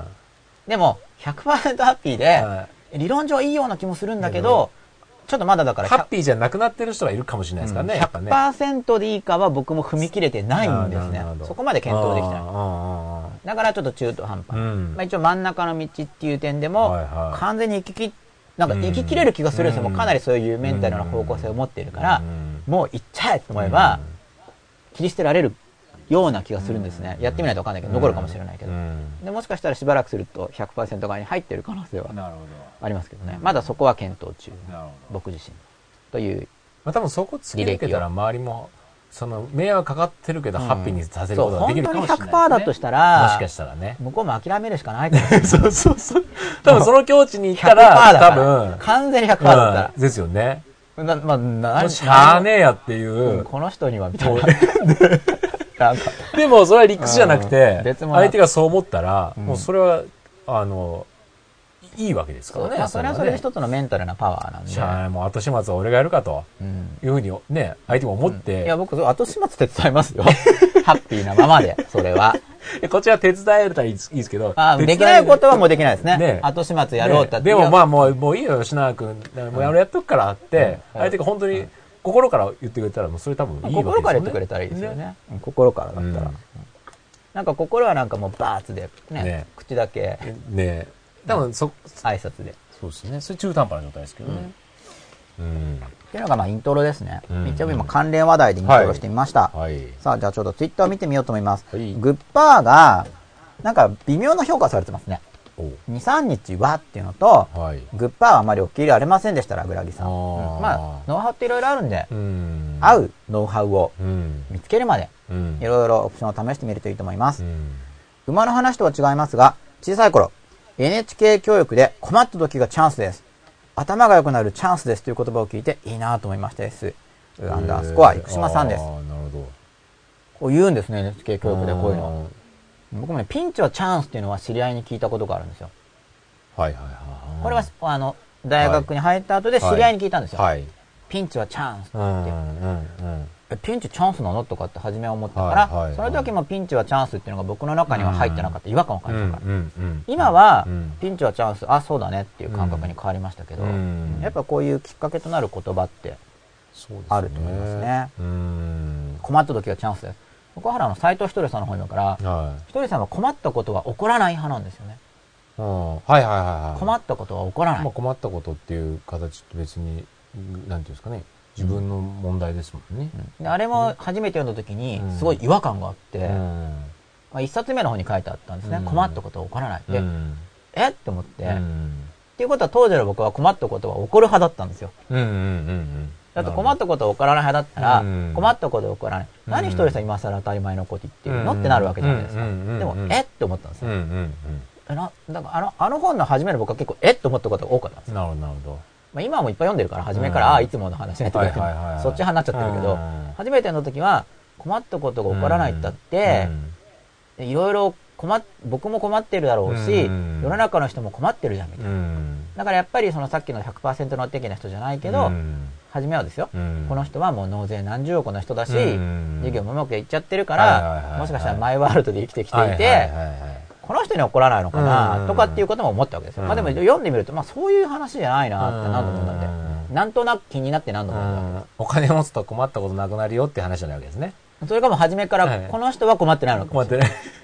もしかしたそういう話じゃないんですね。ら。でもよく見ていたらそうではなく、うん困ったことは起こらないんだよっていうふうにまず言っていくことが大事で、うんで、まあよくよく考えれば結局、まあちょっと僕の会社書いてますけど、は5年後、10年後も結局は生き抜いてるわけだかい。ら、うんほとんどの場合。うん例えば5年前に困ったって思ったことがあるわけですよ。うんまあこういう話はひとりさんもしてるんですけど、は5年前に困ったって当時は思ったかもしれないけど、うんでも今生き抜いてるわけだかいら、うんまあ困っちゃいないんですよね。うんそうす、実は。うんあの、関係ないっていうか、うん下手すると10年経つと忘れてたりするから。うんそう10年後には忘れてしまうようなことに対して、うん。困った困った苦しんでるのは、うん。なんか意味があるのかうんというような話なわはいけですね。はい。で、まあ確かに無駄だなと思ったんで、うん。でも無駄だなそれ理屈な理解なわけで、はいはいはい。とは言っても、うん。ああ困ったという声が心から来るわけです。はいはい。まあだからこれも事故の中の矛盾の一種ですよね。はい。理屈では、そうですね。いう話を聞いて、困っちゃいけないんだと。うん、そうしかも困ってないんだと、うん。確かにじゃあこれ30年後僕は気にしてるかな。多分どうでもよくなってるだろうなと。ね。予測がつくわけで理性的には。もし僕が40年生き抜けたとして、うん。今困ったって言ってるけど、うん。で40年後、この僕が今困ったと言っているうん。この問題うで、ん。まだ悩んでるのか、うん。あえて悩み続けない限り悩まないなって結論を言ったんですよ。うんそれをうん、絶対忘れてなるものかとか言って、うん。しつこくリフレッシュ、リフレッシュ、復習、うん。復習、また復習とかってやってれば、まあ復習の原理でうん。忘れないんですよ、人間って復習してれば。うん。うん。あ、そう、これもすごく面白くて、だからうんその復習しなくていいこと復習するんですよ。勉強のこととかで試験があるんだから復習しなくちゃいけないの、復習大っ嫌いとかっていうのに、は絶対許さないとかっていうのはなんかこ確かに確かにう、また思い出してるみたいな。そうですね そっちは復習しなくていいのにね、みたいな。そうですねそれが自分の中にあるんですよ、だから。だから矛盾なんですよ。そうですねそっちは復習しなくていいことはなんか頼まれてもいないのにわざわざ手ぶら復習ですよ。歩きながら電車の中でとか、そこの根気力とか半端ないですもんねそう、そっちを一生懸命戻してる。だからね、どんだけ性格悪いんだ俺みたいなのがだんだん見えてくるわけですよ。だから根気がないとかうん。あの記憶力がないとかって基本的に実はそうじゃなくて違うところに使ってるっていうのがあると。ここの結論は、うん。記憶力が悪いわけでも、うん。その、そういうんじゃなくて、ん。単に性格が悪いんだなって、途中から僕は気づいたんですよ。あなるほどね。これは性格が悪いんだなってだんだん分かってきたんですよ。なるほど。ああなるほど。だって復習、そうかもしれないや確かに、いや僕は比較的勉強とかで復習する方でしたんですけど、うん。でもしないこともあるわけ。うんなんでしないのって言ったら、うん。これ性格だよなって思って、うん。そうですね。それは他のせいにするんですよ、いろいろ。このなんか内容があだとかこうだとか、うん。でもよくよく考えると単に性格が悪いんだなっていうのが、だんだん僕は、そうですね。結局は性格に帰着すると自分の。うん。結局はですよ。わかり、僕もなんかいろいろ考えた結果、うん。あれ最後は自分の性格が悪いだけじゃんと思ったんで、うんまあ、だからこう真っ裸とかの話性格を良くしていきましょうと。結局そういうことなんですよ。うん。結局性格じゃんみたいな。最後。は。ねうん確かにでもそうですね。うん。そこに至るには僕はストーリーがあったわけですけどね。なるほど。で、その困ったこともそうで、うん。困った困ってっていうのも単に性格悪いだけだなと思って、うん。だって感謝してもいいわけだから別に。まあそうですね。確かにね。よく言うじゃないですか、うん。そのね、五体満足で、は指も動いて、い。は歩けるいし、そうですねよく言いますよね。はい。まあ一応感謝しなきゃ罰が当たるよって言い方が普通なんですけど、うん。あの言い方をしな、別に罰当てなくてもいいと思うんだけど、うん。なんかいいこと教えてるつもりだから呪いになっちゃうと、みんな性格悪いんですよ。なるほどなるほどなるほどいいじ感謝しようよ。なるほど言うこと聞かないとバッチ当たるそうなんでわざわざ罰当てなきゃいけないんだなっていう。確かにね。うん。なんか大抵そういう、まあ僕が子供の時はそういう方が多かったですね。うん。だから、感謝しない、感謝しようよで終わらない。なんか一言あるんですよ。うん。感謝しないとうん、罰当たるよっていう。なるほどそうすると普段感謝してないわけだから、要はその糧を自己に満たしてしまうから、うんうんあなたには罰が当たりますよと言われたことになっちゃうんですよね。そうですねそうすると多分強制的な話に捉え方になって、そうしかも内容としては、罰が当たるのかもしれないなっていう、その予感が。植え込まれてしまいますよね、うん自分の中に。うんだからそれ向こうも性格悪い。今日そうですねそう。でやるといいことあるよっていいわけですもんね。だんだん僕思ったのは、だから感謝しないような自分だから、うん似たようなのが周りにいるから、うん向こうも感謝しようよじゃなくて、うん一言つくのは僕の性格の悪さに多分うんおそらく依存していると。うん。僕は思ったんですよああ、なるほあの似た者同士があの似た者同士じゃないと、まあそうですよね。話が合わないんですよ。それも一人さん書いてましたね。だからなんかいわゆる嫌なことがあっても。なんか全然ハッピーそうにしてて、大丈夫だよ大丈夫だよとかって言われても、大丈夫じゃないと思ってる人にはピンとこないから、何が大丈夫なんだろうみたいな。この人分かってくれないとかって。絶対わかりますよね。なんか付き合えなくなっちゃうから。絶対そうですよね。本当そうですよね。まあ、なんか相手と分かっていくためには理解、共感が必要なんで、うん例えば自分の側としては、うん全然大丈夫じゃんと思っても、うんすごい気にしてる人がいるときに、うんいきなり、そんなの全然大丈夫じゃんって、そう言って、うんあ、そうだって向こうが、うん。カラッと心が晴れそうだったらいいけど、はいはい。そうじゃないってむしろ傷つくんですよね、向こうが。そうですね。そうですね。わかっ、全然なんかね。気にも留めてもらえなかったみたいな。関心がないとか言われちゃうね。そうそう、そうなっちゃうんで、ね。結局相手に合わせないといけないんですけど、うん。人間関係においては。まあ、ただ話を戻すと、うん。その困ったことがうん。起こらないなーっていうのが理屈レベルではそういう昔の僕の感謝、感謝してもいいって話とか、まあ、バチ当てなくてもいいなとか、うん。あと、まあ、20年後、30年後は多分気にしてないんだから、うん。っていうことは、言葉の意味を真面目に考えると、困ってるわけじゃなくて、今困ったっていう風に言ってるだけだなみたいな思ってるわけですよ。うん。うん。で、だけど、そこで自分の中に自己正当化が働くと、うん。いや、俺は本当に困ってるんだとか言ってうん。自己上上限をしようとするのを警戒しないとう、んいかに困ってるかを自分の人生で実現しちゃうんで、そのうん、困ってないって話への反発かはいら、証明しようとしちゃいますよね。うん。そんな話を聞いてなければう、ん。別に困らなかったのに、いうん。や、困ってるんだって自己上上限をやりかねない方向性すら自分の中に感じたわけですよ。その話を検討した時に、あれ？とか言って。いや、自分の中で、俺はこんなに困ってるんだっていうのを証明しようとするうごめきを感じたわけですよ。まあそっちのアプローチいきますよね。なんか。で、なんか、あれ、本当に性格悪いんだけど、みたいははな。はいいきますよね。それ性格悪いですよねあ。そうですね。そんなこと証明したって何、何にもならない、何にもならないわけじゃないけど、そうですね。ただ性格悪いじゃないですか。うんあれ？とか。相当無駄エネルギー使って、そういうところにはすっごい無駄に使ってそう使い、使使っちゃいますようんね。単に性格の問題で、うん、確かにね。なんかいろいろ歴史があってそんな性格になってる自分を発見するわけですよ。そうですね。でう、ん。あ、じゃあ困ったことは起こらないってうん。僕も言い始めようと思って、うん。とりあえず言うことから始めたはいっていうのが、だからもう十何年前になるんですかね、うん。その本が出たすぐぐらいの時なんで、うん。一冊目の。うん。それもだから、矛盾を解消する、うん。まあ、自分の中の矛盾のとこ僕がすごい自覚的に特に感じ始めたのだから、うん。ひとりさんの本とかの言葉によるんですね。なるほど。あと道行く人に、うん。その全ての良いことが起こりますようにってうん。願うと、うんうんいや、全ての良いことは起こらないでほしいっていうのが出てくるんです、本当に。うんうんうんこれも何度も言いましたけど。うん相手に僕は点数をつけてるんですよ。知らない人なんだけど、うんその人の多分まあ見た目でしょうね。うん見た目とかで判断して、うんいや、すべての良いことはやりすぎじゃないみたいな。いや、思う、出るんですよ。すべての良いことがって思ったら僕の中で出たのは。最初は。うん。それが5年ぐらい。うん。だから自分が評価してるんですよ。言いながら、矛盾が。うん、その矛盾が自覚されてくるんですよ。うんうん全然願んうんだとにかく、こことここが矛盾してるわけですね。そうなんか月要す3万だったらいいけど、すべての良いことは起こってほしくないな、みたいな。うん例えばじゃあすべての良いことが起こってその人がうん急に宝くじに当たって、うんで宝くじに当たって身を持ち崩すかと思ったら、うんたまたま投資した話がうまくいっちゃったりとかして、うんで、なんかすごくモテまくったりとかってはいなるのを想像するとですよ、はいなんか嫉妬心が出にてくる。そうですね。なんで？みたいな。なんであいつがと。ってことは採点してるわけですよ。うんあの人には、この程度の、なんか採神様みたいに。なるほど、なるほど。あの人の幸せ基準みたいな。まあ、あのこの程度だろみたいなみ。知らない人ですよ。だけど無意識的には採点してるんですよ。こんな程度じゃなきゃ、みたいに。なるほどね。あの人にはこれぐらいじゃないと、みたいな。な。で、それがそんなにジェネラスじゃないわけです。はいはい。もう主観で。うんしかも低めなわけです、僕がはいはいはいつまりそれは僕の嫉妬心が働くから。うん。自分に嫉妬、自分の嫉妬心があまり、この程度だったら僕が嫉妬しないで済む程度の恵みであれば起こってもいいけど、うんみたいなのが自分の中にあるわけです。なるほど。でもその話を言う前から、うん人々の幸せを願うのは大切ですねって理性で思ってたんですよ。はいはいはい。思ってたんですよ。ね、そうですね。思ってたはずなのに。いいこと言うなぁと。そうだよなぁと。うん。で、しかも、そう、すべての生命の幸せを祈るとそうだか、なそれはそうだよっていう。それが正しい、いいことだと。うん。まあ、だからいいことだからやってみようと思ってややっててみたら嫌がってるんですよ。自分の中が。やりながら。それは多すぎるとかうん。あと思ったのは、あああなた、あなたじゃなくて俺に怒ってくれ。うん。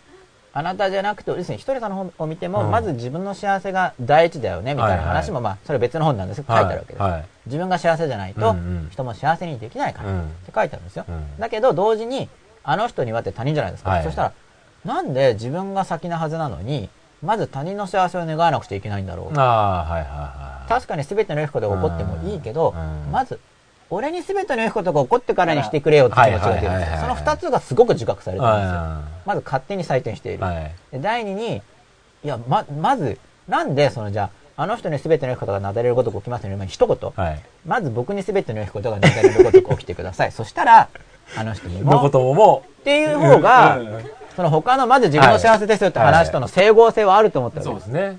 うん。まあでも質問できる環境にいなかったし、はいまあ質問したら答えてくれたかもしれないけど、はい手紙とかで。はいまあ質問しなかったんですけど、うんまあ一応実践としてうん、あなたのって書いてあったから、うんあなたのでやったんですけどうん、その2個をとにかく僕は体験しました。うん自分で採点している。っていうのといや、まず俺に怒ってくれよっ。て思った。うん。それがすごく見えてきたんですね。で、ずっと言うっていうのを練習した。それもだから自分の中の矛盾ですよ。理性的には人の幸せを願うのははい理性的なのかな、うん。植え付けられた道徳的なのかもしれないけど人の幸せを願ういいことだよねって思ってるつもりだったその時まで、はいはいはい。でも実際にそういう言葉を言ってみたら、違う欲望を自分が持ってることがはいはい明らかになってきたわけですよ、うん。あれこれ思ってない。採点してるし、そうですね。まず俺が怒ってほしい、その確実に自分の子の欲求を優先しようとしてる自分の心があるみたいな。そう。で同時に自分が満たされてるとは思ってないという、うん。あれ感謝してるはずだったんだけどみたいな。そうですよね。だってまず俺に全ての良いことがなだれのことが起こってくれよって思ったということは、起こってないと思ってるわけですうん、よね。そうですよね。満たされてると思ってない、うん。感謝してないわけですよ、うん。であれおかしい感謝大事って思ってたはずなんだけど、うん。うわーみたいな。はあー偽善野郎だみたいな感じ自分の中の矛盾がはい。照らし出されるわけです、はい。でそこでその違和感っていうキーワードも小学校の時僕は気にしてたその、うん。もっと来た時かな？そのうん。馬のセリフへのうん。違和感、うん。違和感があるということは自分がその性質を持ってないってはいはいはいはい。うん。ということでまたトイレ行ってきてもいいですか？え、またトイレ？ちょまたってよくあの トイレ行きます？はいトイレ行ったり鼻かんだりしたいんで。っと待ってください。ね。じゃあちょっいやと。なるほど。導入も終わりで皆様のツイッターなども待ちつつ。じゃあ、なん、に5分間でいいですか？はいいですよ。あこれこの間ニコ生にい。ちょっとこ時刻を入れろみたいれ、な。時刻を入れますよ。もう行ってきていいですか？あ、ちょっと待って落ちた。あじゃあちょうどいいじゃないですか。えちょっと行ってきますね。あ、じゃあ落ちてない、落ちてない大丈夫です。その2時から、再開です。で見てる人もトイレ行きたいと思うんですよ。わかりました。そうですよね。自己正当が入ってるかもしれないけど。今の意見 じゃあちょっと、えー、5分間休憩させていただきます。よかったらツイッターつぶやいてください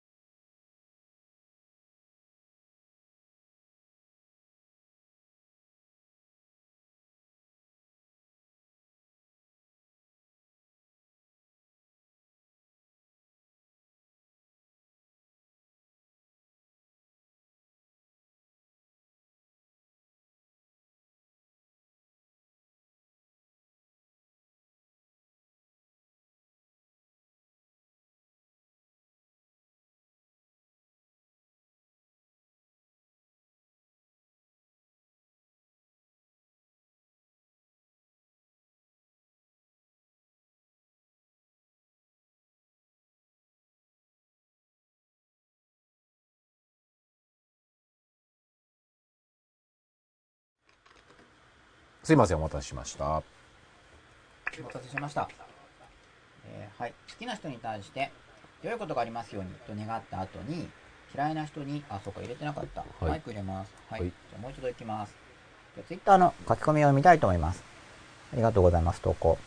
好きな人に対して、良いことがありますようにと願った後に、嫌いな人に良きことが、と思うと、嫉妬心がほんの少しマシになる気がします。良い気持ちが移る感じかな、ラグラギさんん。吉田さんどうですか、こういうの。うーん。このねこの移すっていうのは僕結構、あの、テクニックとして使うんですよ。うんうんあの、今日も、うんうん。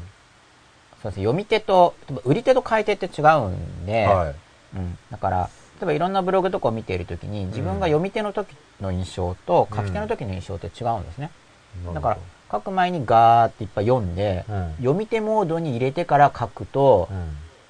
ちょっと読み手側になって書けるとか、ああ、なるほど。う。ん。そういうのやったりします。それはあの、人間って気持ちの切り替えに時間かかるんですよ。あの仕組み的に。うんだから朝起きたいときは、う眠いから寝たいのにってなって、うん夜寝るとき起きたいから起きたいのにっていうふうにこう、感性があるんです。はいはいはいはいはいはい。怒ってたのに急に戻れないみたいなのと一緒ですねこれをだから全容しなくちゃいけない、とにかく。そうですね。全容しない限り、その性質がい,、がいつもマイナスになっちゃうから、うん全容するためには、いい方の気持ちの感性を使う。だから、例えばこういうシーンをイメージすると気持ちが綺麗になるとか、うん。この本を読むと心があったかくなるとか、そうですよね。そうそういうのがあれば、まずそれを使って、そのモードにしてから普通のに入ると、感性があるから持続するんですうよ。ん。そうですよね。そういうの全容できるんでう、ん。これは心の感性を使う。早起きとかも、だからなんかこう、太陽とかめっちゃ浴びて、爽やかな起きた瞬間にパッとイメージできたらいいんでしょうね、おそらあとくね。メンタルリハーサルとかどんどんやれば、そうでしょうね。そうただ手順、まあそれをもっと詳しくまた音声ファイルでやりますけど、手順をみんな決めてないんで、そうなんでしょうね。この間も真っ裸で言いましたけど、うん目標になっちゃってるんですうよ。ん。朝なんとか時にうん起きるぞとか言って、目標じゃないですか、うん。で。具体的にステップバイステップで、うんまずこれをやって、はい次にこれをやって、はいこれをやってじゃないと、ねメンタルリハーサルのしようがないですよね。スローガンみたいなねうん。6時に起きるぞそうですねで終わりみたいな確かに確かに。で具体的に手順はこうやって、うん次にこうやってっていう、それを繰り返しイメージするとリハーサルになる。なるほど。そうしないとだって演劇のリハーサルとかでも、うん。いい、いいやつにしましょうとか言って終わりですよ。うんそれでリハーサルしないで本番に突入するのをイメージすれば、うん台本がないんですもんね。そう、わわかると思うんですよ。うんまあもちろん、本当にアドリブのだったらいいですけど、うんきちんと脚本とかもあるやつだとして、うよし、じゃあ今日はみんなでリハーサルやろうぜって言って、よし、いいのにしよう、おーとか言ってて、解散だったら、そのリハーサルはどうなんだっていう。そうですね。でもそれはみんなやってるんですよ。演劇だからわかるんですよ。うんうんうんうん。確かに。みんなそれ日々やってるんですよ。うん。それで、確かに。僕がメンタルリハーサルって言っても、うんそういうのをやってるはずなんです、多くの人が。演劇だったらおかしいのはわかるとみんなで集まって、うん今日はリハーサルの日、音楽でもいいですよ。そうですね。オーケストラとかで。うん今日は音合わせとか言って、は最高の演奏しようね。そうですねじゃみたいな。い。そうですね。曲も決めてないみたいな。そう。それは果たしてリハーサルなのだろうか。そうですね。確かにね。それを日常生活ではやりがちでそう、ですよね。それは目標ですよっていう。もうね、何十年も生きてんのにそんなことすら考えてないですもんね。朝起きて、スタート、一日のスタートをどう切るかすら。手順作ってないんですよ。そうですね。だから計画性がないんですけど。確かにね。早く起きなさいっていうことは言われてるけど、どのように起きなさいっていうのは。もうもうだから伝承されてるんですよ。ねだからそこで親が子供に言うとき早く起きなさいじゃなくて、やっぱうんステップバイステップで、うんまず例えばその子の姿勢によると思うんだけど、うんまずじゃあ一緒にリハーサルしようねとか言って目覚まし時計を止めた、止めるときにまずいう6姿勢で。時に目覚まし時計が鳴ることになってますので、から入んなきゃいけないでしょうね。ステップバイステップステップバイステップでね。めて、右手で止めてとかはじゃあじゃあひ左手でとかなんかきちんと決めて、そうですよね。手順通りに。そうですよね。はい教えないと。そうですよね。うんで、その後、まずうつ伏せになって膝を曲げてみたいな、はい変なそうもうそういうあれなんでしょうね。あれもね、親の側も結局自分の側のエゴがあって、うんみんなの話を聞くとトイレを教えてるんですよ。ああ。トイレを教えるんですよ。確かにで、。僕が思うに、うん子供がトイレを汚したら自分が嫌なんですよ。そうですね。あと、でその辺でやられたら処理しなきゃいけないですよね。子供が起きなくても、うん実はまあいいんですよ、おそ確かに。確かに。だってトイレだとやってるからステップバイステップで。確かに。まずこうやって、ねで何知ってるんですだから本当はうんノウハウは。で確かに。、次はこれをやってって教えるじゃないですか、ステップバイステップで。目標だけじゃないじゃないですか。あの、ご飯の食べ方とかも多分そうですもんね。そうですよねこぼしたら掃除しなきゃいけないっていうのそうが絶対親の自分がめんどくさいか自分がら、めんどくさいが教えますよね。そういうんだときちんとステップバイステップで、はいトイレのことで単に目標型で、トイレは綺麗にねとか確か、に綺麗に使わなきゃダメじゃないとかだけじゃ、まあそういううちもあるだろうけど結構ステップバイステップでそれはやってるんですよ確か。に。だから僕も、僕がそうですもん。親でや、多分やってるのコップとか倒す持ち方とか、ちゃんとこう、ここに置いてとか。あ、ステップバイステップで、具体的に。その個別、個別性に基づいて。こうしたことですよ。やって、無意識にやってますよ、絶対。不思議ですよね。そうですよね知ってるんですよ、実は。確かに。こっち側に迷惑かかることはやってますね。り利害関係があると利口になっちゃう。確かにそうですね。だから相手の幸せをやっぱ願う気持ちが高まれあば、まずそうですそうね。そういうのが、多分自動でうん。知らず知らずできるようになると思うんですけど、そうですよねまあ、なかなかそうはいかない場合うんで、初めはテクニックで形から入るとうん。気づきがあるわけですね。そうですね。あれ？れなんでだろうみたいな。確かに。面白いんですよ。で、面白いですね。だんだん自分の性格の悪さが見えてくる。要するに性格が悪いんだな、これは、みたいな。要するに自分のことしか考えてないな、みたいなね。そう、だんだん見えてくる。いや俺うんいやなんだこれはみたいな。そうですね。確かにね。ありますね。結構びっくりしますねうん。まあ、これをだから改善、ただそこが見えてくると、うんそこをうまくちょっとこう改善できれば、うん波及効果がいろいろあるんで、うんうんそのね性格が多少でも良くなれば、うん様々な、要するにわざわざノウハウとか覚えなくても、うんもう自動の動きが。変わって。ノウハウを覚えてる人、ノウハウっていうのはもともと性格いい人がやってる形を多分取り出してるものだから、うん性格がもし変わればう、んノウハウを個別に取り出さなくても、うん自分の動きが自動で変わっちゃうわけですよね。うんその方が本当は効率がいいはず。うん本当は。そうですね。ただ本当はの話は伝わりにくいんで、うんまあ、すぐ結果が出るよってノウハウの方が、一般受けがいいってういうん感じです。で、一般受けも大事なんで、うん結局無視されちゃう話だったら何もメリットを生まないから世の中に。はい、じゃあ次行きたいと思います。はい惜しい今行って帰ってきたらトイレ休憩になってました。タマ先生さん。惜しいですね。タマ先惜しいって生さん。何があるんだ？なんか一緒にトイレ行きたかったんじゃないですか。ああ、なるほど。遠隔ツレション。なるほど、なるほど。ああ、なるほど。共有したかったそうか、そうか。おそらくは。田中先生が先にもう我慢できずに、一言言ってくれればよかったのに、ツイッターで。ああ、そうですね。トイレ行かしてもらっちゃって、そろそろトイレ行きましょう喋り止めてもらえますかと。はい。それ面白いですね。田中先生今トイレ待ちですみたいな。はい。タマ先生トイレ中とかトイレ中したりとか出してはい。僕は周りの幸せに対して等しんというよりも、周りの不幸に対して自分の無力感を感じるので、とにかく周りに幸せになってほしいと思います。タマ先生さん。なるほど。いい方ですね。そうですね。うんまあ周りの不幸に対しては自分の無力感っていうのは感じますね。僕も。うん。いかんともできない自分がうん。不甲斐ない。まあ自分自身もとにかくまだうん最高に幸せとうんいうところには行ってないんで、まあ、ね。自分をすごい幸せにしてそのノウハウを伝えたいなとうん。いうことは考えてますね。うん。うん、で、まあ今日のまあいろいろ関連するお話をしてきたんですが、はい。自分の中の矛盾を登っていく方法で、僕はモデル、うんマインドテクニックってことを言うんですけど、はい。まあ、モデルからうん。で自分の中の矛盾っていうのを考えるときに、はい。まあ、これまでその感情は意思意思うん。うん例えば怒りっていうのは周りを変えたいとかっていう、何々したいっていう意思を持っているとうん。いう話があったと思うんですけど、うんだから自分の中の矛盾っていうのは複数の意思が出てくるんですよね。さっきの起きたいけど起きたくない。はいはい。人の幸せを願いたいのうにん。願いたくない。うん自分の中にこううん複数の。意思がうん。出てくるわけです。しかも相矛盾してるわけですよ。うんあのだから自分とは何かとも大事なんですけど、あれ自分なのにっていう、うん。統一されてないんですね。いろいろなものがこう出てきてしまう。で、これ何なんだっていうのがまた例によって、モデルが分かると見えるんですね、自分の中で。うん何が起きているかというのが見やすくなるので、そこのモデルをちょっと説明してみたいと。簡単なモデル、複雑すぎるとまた使えないんで、はい。厳密じゃないけどうん実用性が高いシンプルなモデルはい。についてご説明してみたいと思います。はいこれまたじゃあタブレットで書いた方がそうですね。いいですかね。はいじゃあ。ちょっと置き換えて。はい。ありがとうございます。で、また1週間、このモデルに基づいてちょっと自己観察をしていただけると、はい。はい、また進展すると思います。大丈夫かなこれ？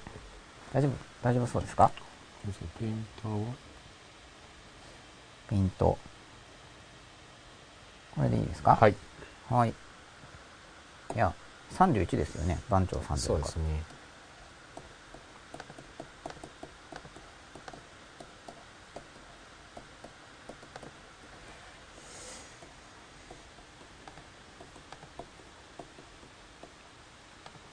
自分の中の矛盾の終わり方、はい、で自分まあもう何度も出てきたおなじみの自分さんですね、うん、一応肉体で代表はしております。はい。これは肉体の象徴としての、はい。足がまだ生えてないですけど、はい。あ、出てきました。はい出てきました肉体の象徴としての、はい。今出ましたとかタイミングずれてるんですよね、きっと。声と絵が。さあ、これが自分さんですね。はい。で、自分さんを考えるときに、はいそう、やっぱりこれも勉強法教え方なんですけどはい、すで、に知っていることにつなげるというのが教え方のはい。定石ですよね。はいだから、まず分かりやすいやつをはい。書きたいと思います。はい。じゃあ自分の構成要素として、はい。体。あじゃあまずタイトル書きますね。はい。タイトルプラスタイトルのリスト。自分の構成要素っていうのを考える。矛盾するってことは、要素同士が言ってることが違うんですね。じゃあ自分の構成要素って何があるかな？まあ昔からあるシンプルなモデルとしては、体。あこれ難しいこと言うと、だから体は自分なのかとか。あるわけですよ。はいだ。からまあ、細かいことは抜きにして、はい。ざっくりと、ざっくりと。今日の自分はざ、自分とは何かはざっくりと、はい。はい。体っはい。てもんがあるなは心っていうものがありますよい。ね。はい。頭。まあ、ハートとマインドを分けるときの考え方です。うん。ハート。マインド。こんな感じで。はい。この3つをうん。考えるとう、ん。分かりやすいです。もはいもちろんもっと要素を増やした方がいいです。その自分の中の観察をより細かくするためには、うんこれかなりざっくりしてますよね。はい。体、心、頭っていうのは。もっと増やした方がいいですけど、うんまず、はい。ステップとしては、はい。だから、ステップとしては、はいステップ1、はい。自分の中の矛盾を感じますよね。うん。そういう時いっぱいあると思います。はい。なんか今週1週間は、自分の中のうん矛盾を感じたらこれをやってみてねって話なんですけど、はい。ステップ1、自分の中の矛盾を感じる。自分の中の矛盾を感じたら、はい。この3つの声を聞いてほしいんです、心の中に。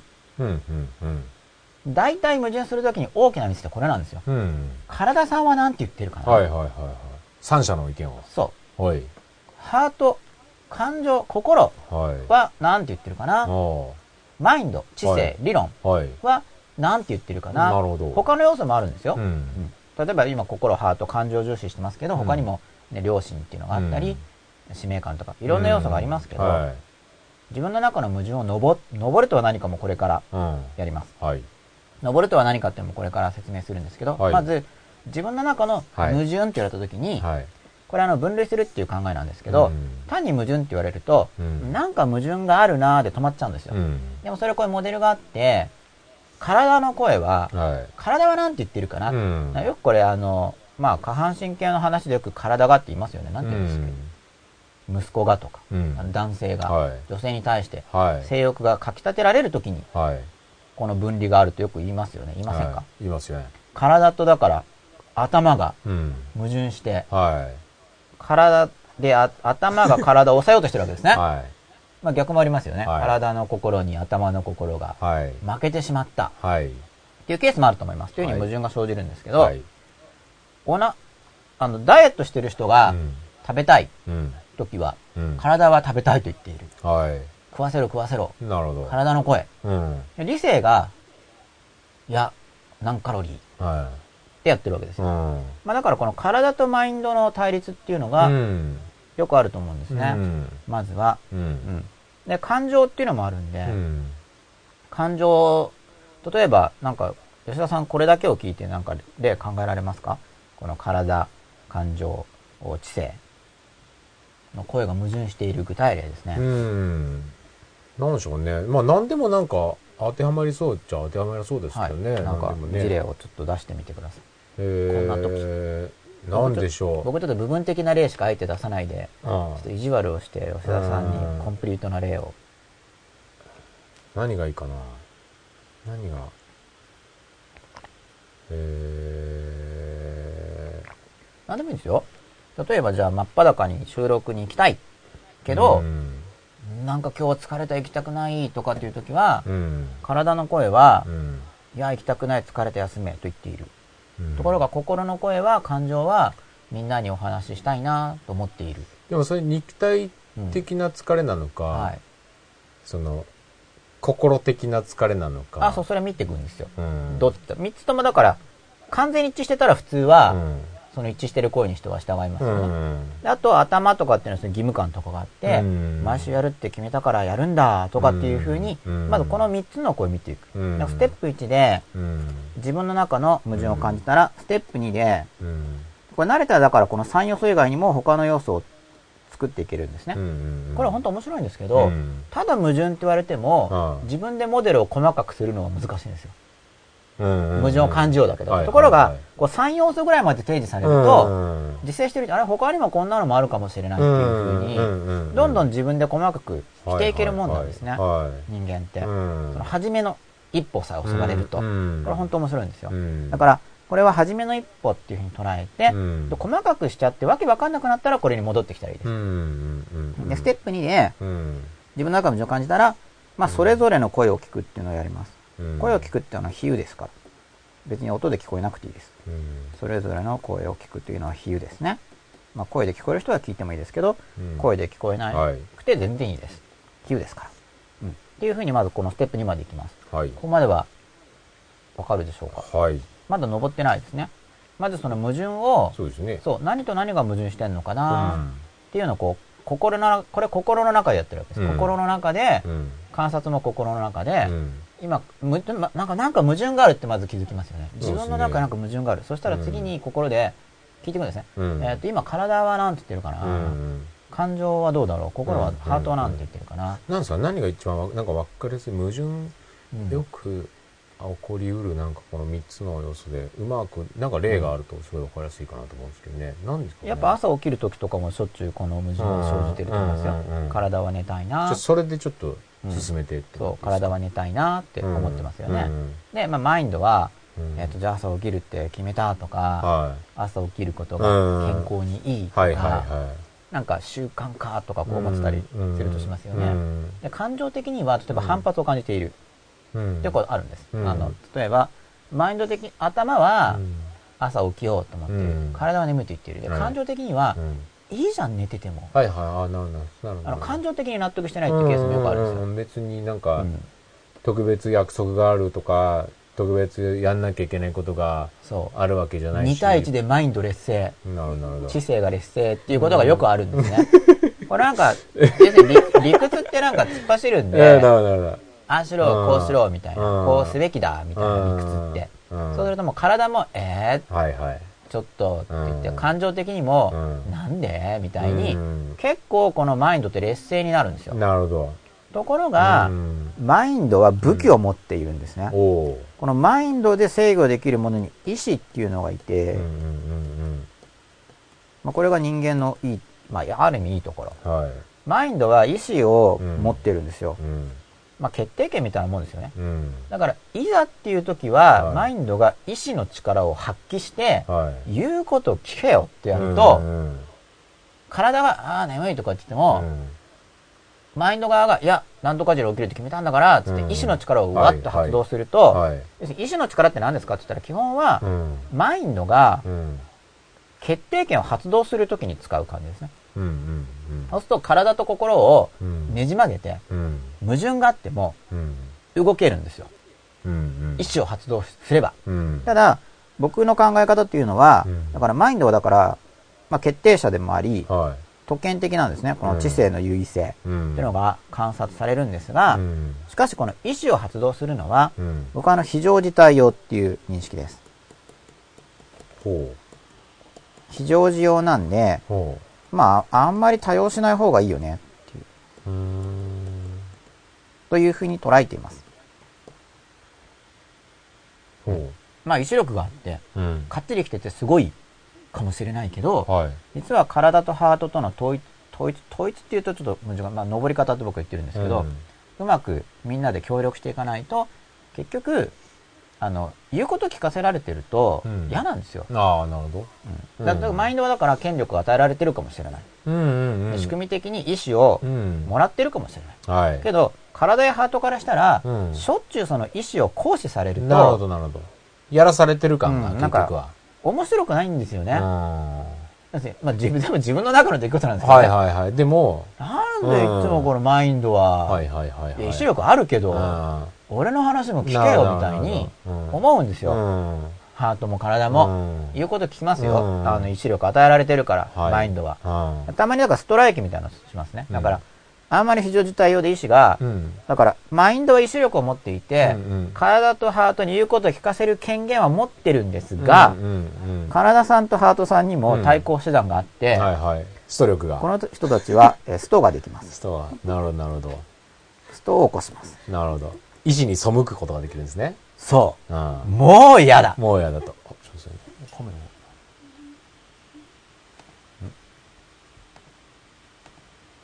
背かれましたね。背かれましたね。これみんな声届いてるのかな？声は届いてますね。はい。こういうモデルを持ってると、はい。これ本当に単純化してますよ。えー専門家に聞かれたら、はい人間を単純化しすぎだと怒られる可能性もあるけど、はい。でも、はい。なん、何らフレームやモデルを持たずに自己観察をしている段階に比べれば、ものすごく僕は実用性が高いとうん。思ってるわけです。この、こんなシンプルなモデルでも。うんで。聞いたことあると思うんですよ。は体、心、うん頭みたいなこの分類が、はい昔からありますよい。ね。はい。だけど、うん。日々の生活に、また例によって聞いたことはあるけど使ってる人が少ないんですよ。昔からある知恵なのに。だから、これ以上、はい細かいモデルももちろんあるし、うん。それは正確だと思うんですけれども、はい。でも、はあん、これまでとにかく、じゃあ、何、何のモデルも使ってない人い。に、うん。まず、うん。まずこれやってみてください。おすすめするのには、うんこのもう本当昔からあるこのシンプルなモデル、うんうんで体、心、はいマインドのえー声を聞きましょうと。はい。さらにモデルとして、うんその頭、知性は意志力を発動する権限を持っている。はい。けど、はい。基本的に言うことを聞くけど、うん聞かされてる時には、はい体もハートも嫌がってはいる。はい。けど、うん。嫌がりつつも、うん。権限があるから言うことを聞くということをするので、はい。あんまりそんなことばっかやってるうと、ん。ストはできるよ、はい。というモデルですね。はい。で、こういうモデルを持ってると、はい。例によって、まあ、はい。自分の中の、この、起こってることが見えてくることによって、うん。うん。他の人の心の中でも、あ、この人今ちょっと、うん。ハートがストライキ、みたいな感じで、ちょっとなんかいいですね。いいフレーズですね。見えてくるんですよ。ハートがストライキ。ハートがストライキ。ちょっとなんか、いいですか？なんか80年代の歌にありそうじゃないですか。吉田さんそういう感じがするアイドルが歌ってそうじゃないですか。歌歌歌ってください。ハートがストライキ。今歌ですね。はいいいですねは今吉田さんの歌声が響き渡りました。ちょっと今、ちょっと、ちょっと喋っててください。はい。これあれですね、カメラを直しに行くんですよね。はいじゃあちょっとツイッター見てみますね。吉田さんが画面を直しにどこかに行ってしまいました。うーん。ツイッターをどうやって見たらいいかはわからないという。あれでもこれ出してると、みんな画面みんなに見えちゃうんですね。いいのかな見えちゃって。画面が、ダダ漏れってやつですね。あ、出た出た。はい、ツイッター出ました。心、お話しして交流したいな頭、また嫌味を言われたら凹むなやめとこうよ。ラクラギさん。マインドは自分で律するって感じでしょうかね、アップル。えアンダーバー、ナンバーナインさん。うん。マインドは、そうですね。いわゆる自立っていう場合には、普通は主体はマインドです。で、実際そのマインド、まあ、マインドって言い方で分かりにくかった知性。知性。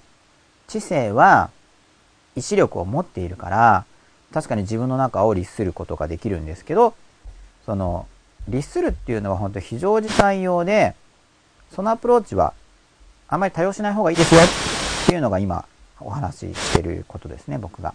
じゃあ、意志力の発動以外のアプローチってあるのかって言ったら、それはこれからお話しするところです。日曜、アンダーバー、真鍋さん。ハートが負けることがあります。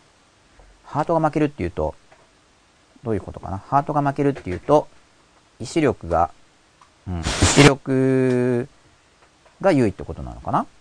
基本的にあの、ハートが意志力を発揮するときっていうのも、まああるんですけど、基本意志力意志力は知性が持ってるんで、ハート、感情が勝つ場合っていうのは意志力の発揮っていうよりはもう感情は、あ、今激しいノイズが入りますっていうのが来ました。吉田さんのマイクかな？僕のマイクかな？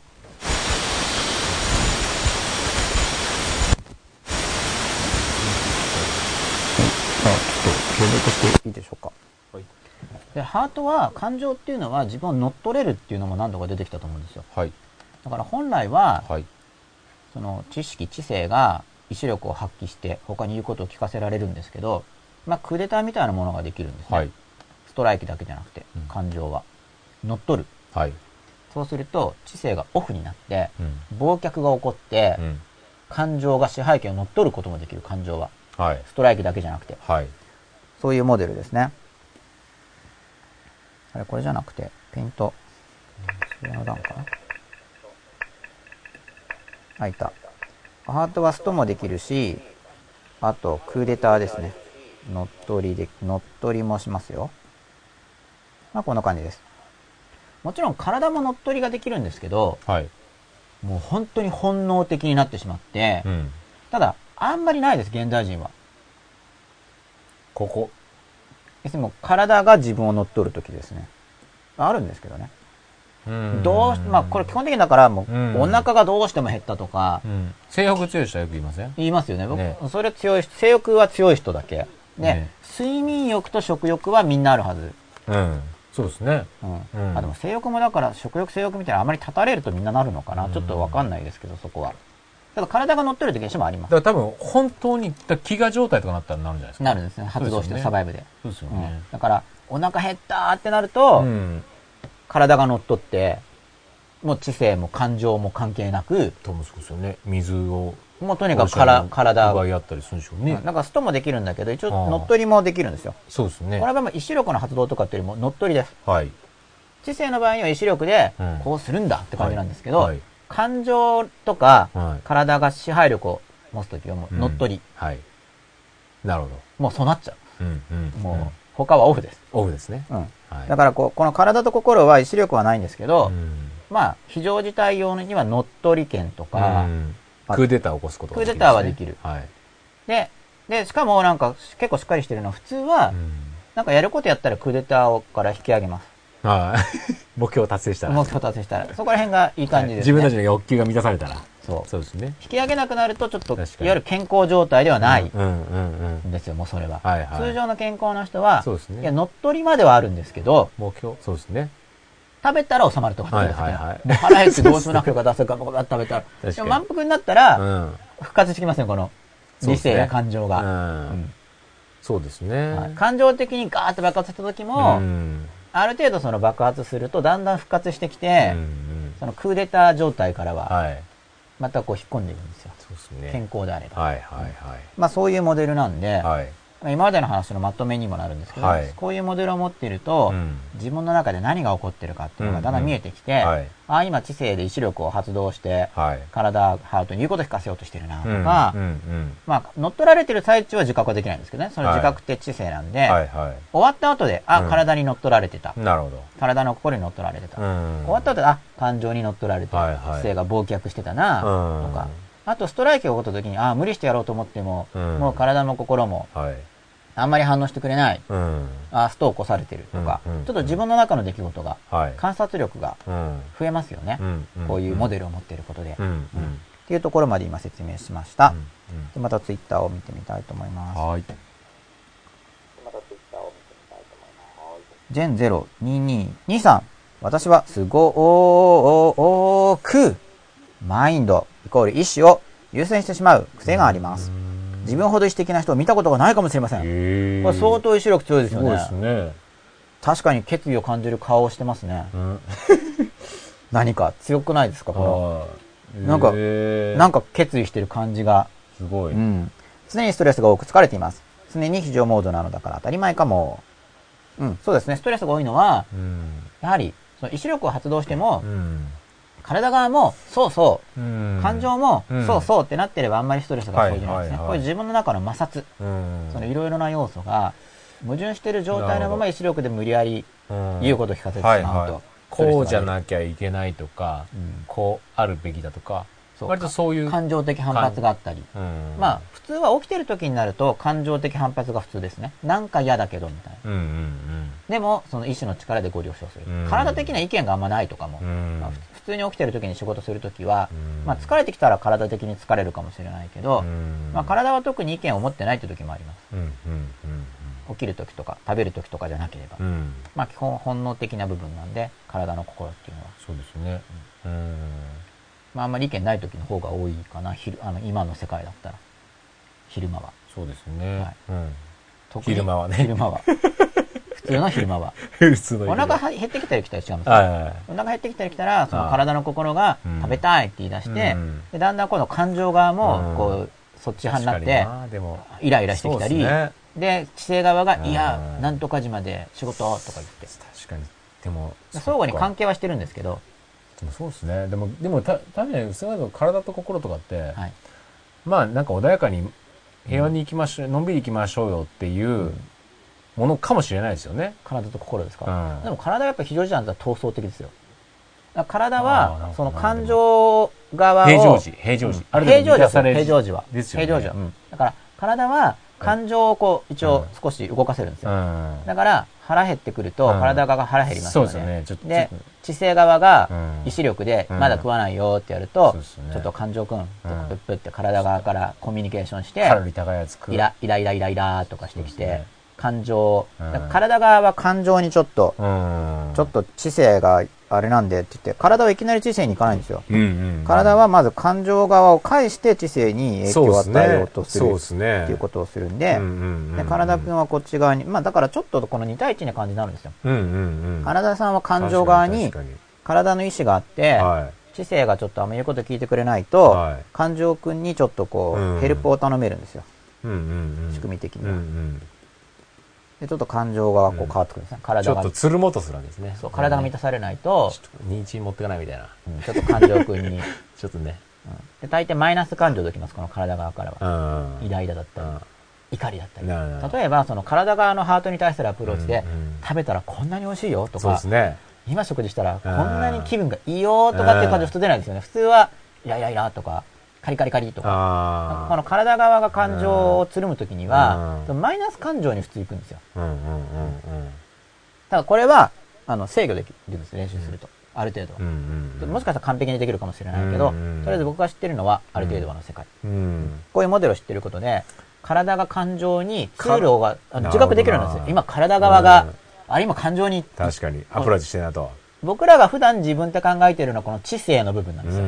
ん。僕らが普段自分扱いしてるのは。そうですね知性はやっぱ意志を持ってるからう、んそこを自分だと思ってるんですよ。うん。痩せなきゃって、例えば、医師は、ダイエットだ。そう、それがやっぱ自分だと思ってますよね。そうですねで、肉体が食べたいとか言った時に、良くないみたいな。そっち側はあんまり自分にしてないですよね。そうですね。そのダイエットするぞっていう部分が私と思ってると思うんです。普通は。あーあー、なるほど。その部分を。あーあー、なるほど。あーそこをだから、この食べたいからだもあーなるほど私とかにしないで、あなんかそのダイエットするよとかっていうその知性的な部分を指して、ーなるほど、なるほど。自分で僕は基本的に、だから、どっちかというと、1、2をうん、基本的には、その、メインで生きてきたなっていう感じがありますね。メインですか？うん、そっち側に。まあ一般の人よりも重視しして、してまあそこも自分の一部とこううん。捉えて、うん。僕らみんなで自分だよね。そっち側をどうやってまともにちょっと教育できるかなみたいなはいアプローチをしてきたような気があーいいですね。しますね。それは僕は大事だと思います。うん。でも確かに面白いですね。その考え方は面白いですね。この3つに分ける。このモデルは一応僕初公開ですよ。面白いですね。あの、なんか、まあ、うんこのも、確かに三分割自体は昔からありますけど、うん。21ですねここになんか。こういうなんか、この21の図式こっちがこっちにとか言って、うんなんかこういうのが好きな子供なんですよ、僕。こうこうかな。面白い面白い、これはう。んすごい面白い。分かりやすいですね。わかりやすさ重視ですね。体、心にアプローチしますね。しますよね。確かに、確かにでこう。いうモデルを持ってると気づくんですよ、自分の中で。うんあ、今、そっか、今この。多数決に負けてんだ。た頼んだな、みたいな。そうですね。腹減ったから、今、イライラさせたな、みたいな、こう、でだんだん見える。いろいろ考えますもんね。この意志に勝つ理由を。はい。しょうがなくないみたいな。そうなんですよ。こっちのが自然だよね、みたいなね。いろいろそこら辺はハートの声ですよ。ハートの声いろいろね。全然理お性的じゃないですよ。ていうのはもう体がさ、自然に言ってんだからさ、あでも確かに体が自然に言ってるとか思ってますね。うん本当だ。感情側は体から、面白い。体派なんですよ、結構。本当だ。体寄りだ。心は。そうヘルプを頼む。そっちの方が自然だよね、みたいな感じになりますもんね。うんで、その心の声と、まあうん感情の声と、その知性の声がちょっとこそうですね。相反する的な。話し合うんですよ。ああただ、まあ、知知性側が意思を発動することがうん、あの、感情側が乗っ取ったり、うん体側がはい乗っ取らなければ、っはいはい。ていうような仕組みですね。石、だから、そうですね。石さんの言ってることが、ま、まあ、正しいんだろうなっていうのは、うん一も二も分かってるみたいなね。体もこうね、一応はね。まあ、知性部分が僕は分かってるって立場ですね、それはうん。体側はもう分かってない。なるほど。分かってない。分かると、だから、矛盾がないわけですよ。うん。それがそのこれからおだ分かるというこか、でもほら、言うことを聞くってことはろ、うんまあ、その、まあ言うことは従うっていうってことだからもうそれは、も僕は権限って感じですね。なるほど。そう、人間の仕組み的に、うんその知性部分がうん権限を持っていて、なるほど。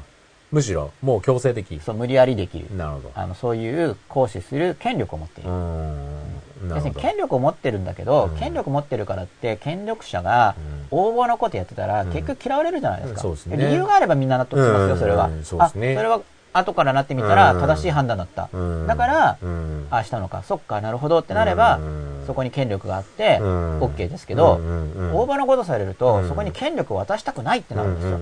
だからスストができるんです。だからそう似てるんですけどね。うん。てかもしかしたらこう人間の心の中の働きを多人数の制度にうん。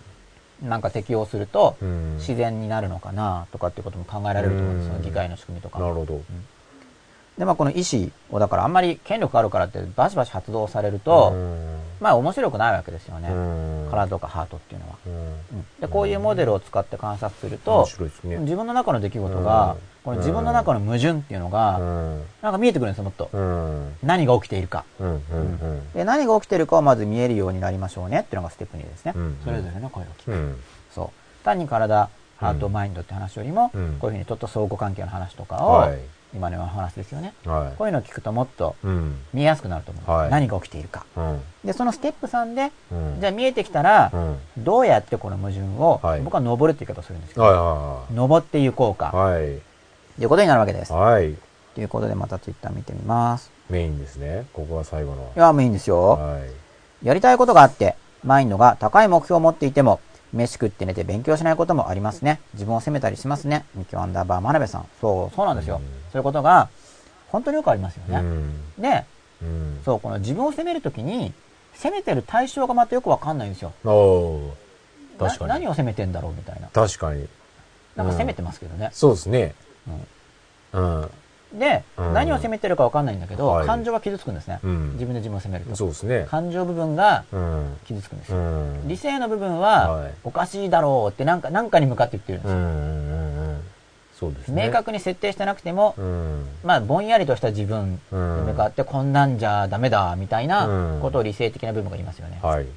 そうすると、はい普通はハートが傷つくわけです。うん。自分の中の。うんうんうん。ぐさって、はい自分で自分に傷ついちゃう。はい。うん、っていうことが起こるんですけど、だうんからそこでその自分の中のハートも大事にしようと思うと、はい。そうこれもなんかね、本当理解共感なんですよ。うん。っていうのは、うんその理性が勝手に決めたからといって、はい人間っていうのは理性だけじゃないから、うん。できないんですね、もともと。うん。だから実行するためにはさっきもメンタルリハーサルとか言いましたけど、うん実行すること自体がスキルなんですよ、一つの。はいはいはいはい。うん。で、それをうんスキル、スキルを持たずにうん、ただ強引にやるっていうのがうん。意志力で無理やりやるっていうことでそこにスキルはないんですよね。例えば教え方のスキルとかなくてうんも、なんだろう、だからじゃあ無無知で打って勉強させるとか、はいそういうのに近いんですよ。はい。それは強引にうん。勉強しなかったらパチパチパチとか無視で打ったり、うん。ね殴ったり、はい。飯抜いたりとかってやるうんやるかもしれないけうど、ん。恨まれますよね、普通は。まあそうですね。なんかおかしいって、うん。そういうアプローチなんです、その意思で無理やりやるっていうのは。はいはいはいはうん。い。なるほどなるほ無理やりなんですよ。権力ど。を、応募じゃなければ後で納得すると思いますよ。うん。応募だったらやっぱ納得しないんですね、うん。結局は。うん、だけど、スキルがあれば、うん。じゃあ子供に勉強してほしい時でも、うん。その自分の気持ちをもっとうん。伝え方が上手であったり、うん。子供の声に耳を傾けたりうん。して、コミュニケーションできますよね、うん。スキルがあれば。うん。スキルがないと本当にただ、そういうこと、うん。なん暴力みたいになっちゃう。でもそれスキルがないからなんですよ。なるほどね。だからその、じゃあ自分の中の矛盾がある時にはどういうスキルを持っていれば、うん。実行していけるのかというのが、うん。この自分の中の矛盾の登り方であり、はいはいはい。で。そのためにステップ1で矛盾を感じると、うん。感じたら、うん。こういうモデルを持つことで、うん。それぞれの声が聞ける、何が起こってるかが見えてくうんるっていうところまで来ますよね。うん。じゃあ、うん。それぞれの声が聞けたら、次どうするのかうんっていうのが今度ステップ3になるわけです。うんこれが重要ですよね。はい書きますかそこにうん。空いてたから。で、まあ、じゃあちょっとセーブしようと。31の1。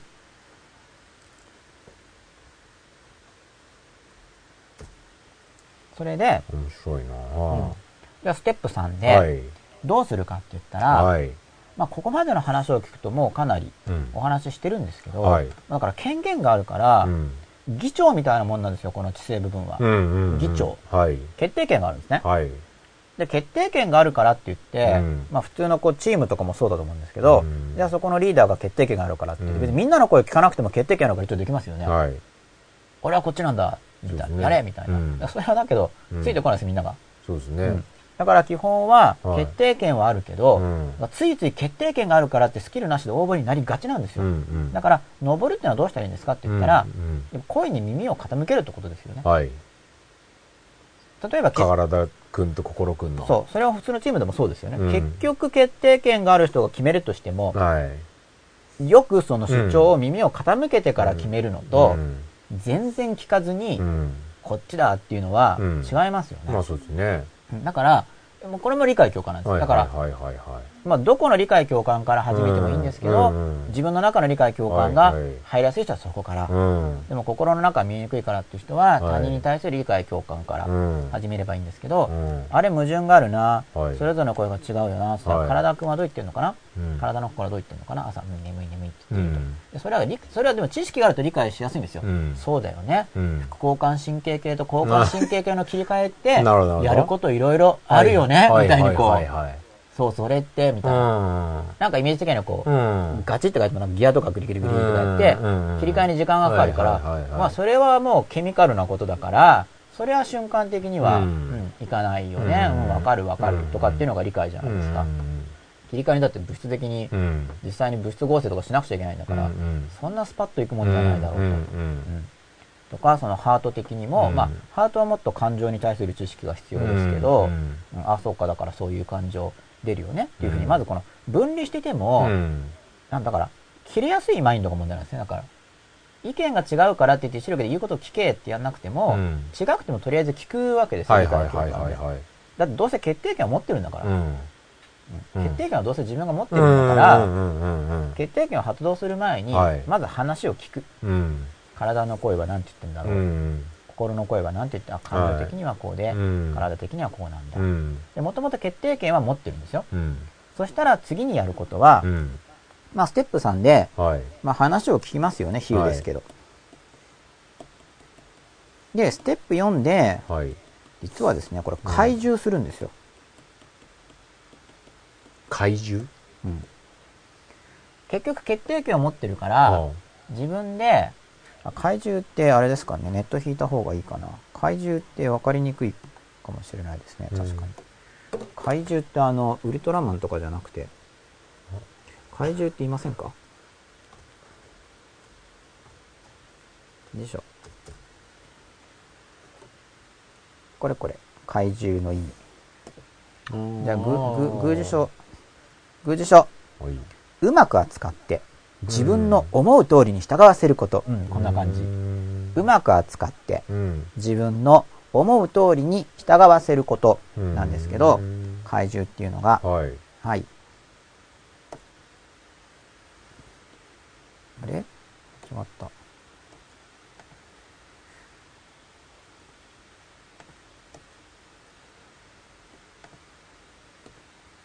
怪獣するわけですね。はい。うまく扱って、うん。その知性の言うこと聞かせようなってします。はい。で、うまく扱うって何なの？っていうことがまず声を聞きますよね。はい。で、ここで知性さんが重要なのは、うん。知性が大人であるという感覚なんですよ。ほ知性は大人なんだって思ってないといけないんですよ。うほうほう。ほこれは、ううん。あの進化の歴史とかをイメージしてもいいんですけど、はい。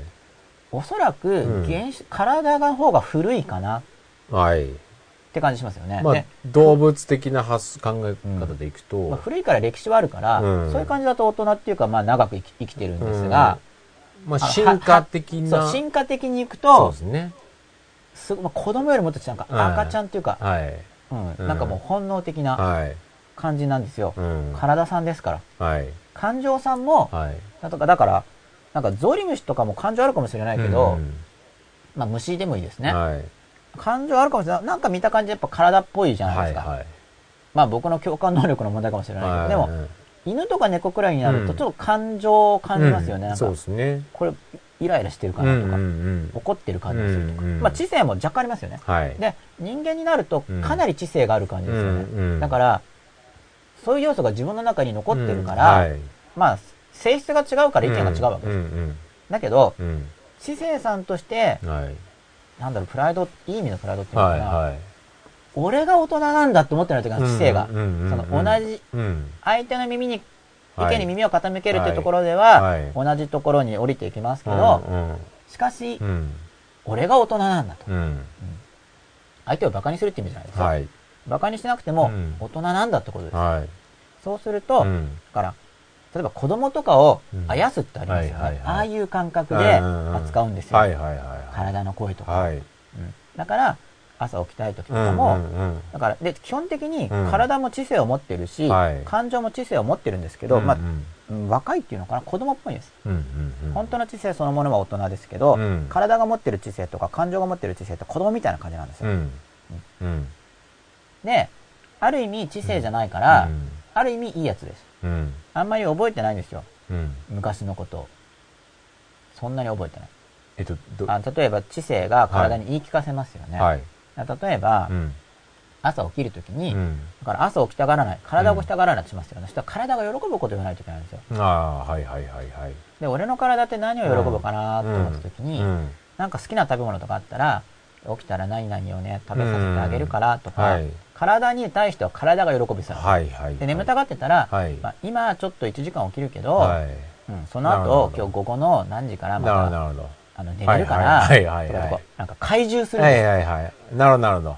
はいはいはい。怪獣するときに、うん体にとっては、うん。体にとっていい話をしないと怪獣にならないんですよ。うん。それを、はい今日は朝を6時に起きるって決めただろっていうのだから相手な見てるるるはいはい。は体的じゃないんですよ。そうそうストを起こすんですね。それは知性じゃないですか。うん体からしたら、うん。君は知性君だから、うん。知性的に言うけど、俺は体なんだよっては。いはいはいはいはいだから体の基本は食欲、性欲、睡はいはい眠欲だから、はい。それでいいわけですね。そこら辺で言わないと、うん。怪獣作にはいはいはい。ならない。体だからあくまで。なるほど。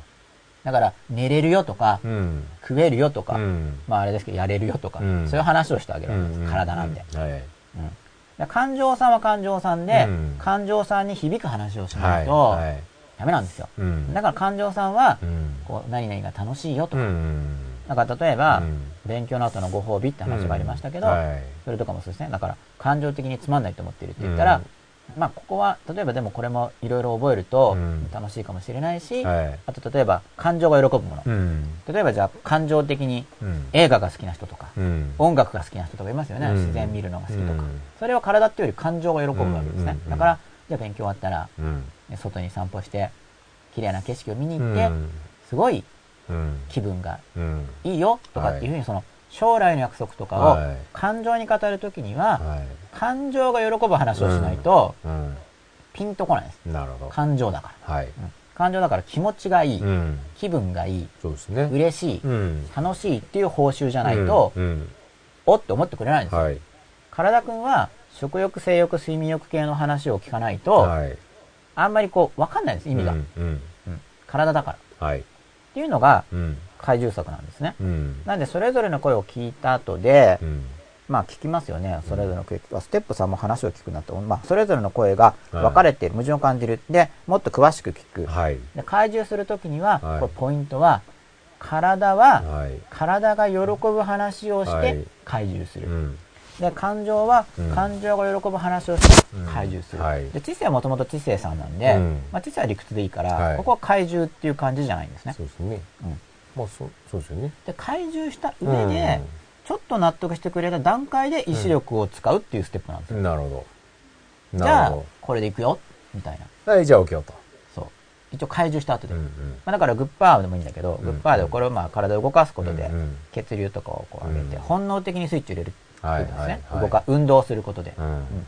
で、怪獣する部分は眠たがってるから、うん。うんじゃあ、うん例えばじゃあ、今日は朝起きなくちゃいけないけど、うん。明日休みだから好きなだけ寝てていいからとかなんかそういう系なんですよ、体に対する口説き方は。明日はもう目覚ましかけずにいつまでも寝てていいから、今日は起きてみようねって言われると体くんがなんか、うーん、まあじゃあしょうがない。うん。なんかわかりますその感覚的に。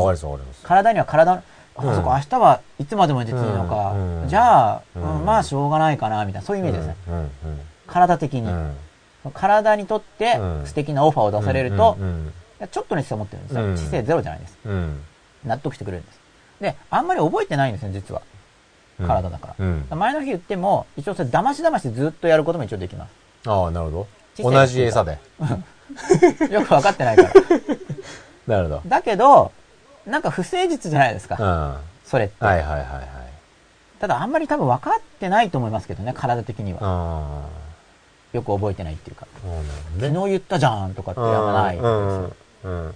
まあ、要するにその瞬間納得すれば OK みたいなね。そうで。しばらく忘れちゃってなるみたいな。うん。で、週末、多分、早くやったらもう週末、好きなだけ寝ていいからと。そう。でも毎そうそうなってた時に週末になってみたら全然眠くなかったらもう忘れてるん忘れてる。みたいなね。あの時とかないんですようん。そうですね。それで寝寝かせなかったからといって、翌週のまた月曜日すねるってことはないみたいな。そうもう、もう忘れてるから。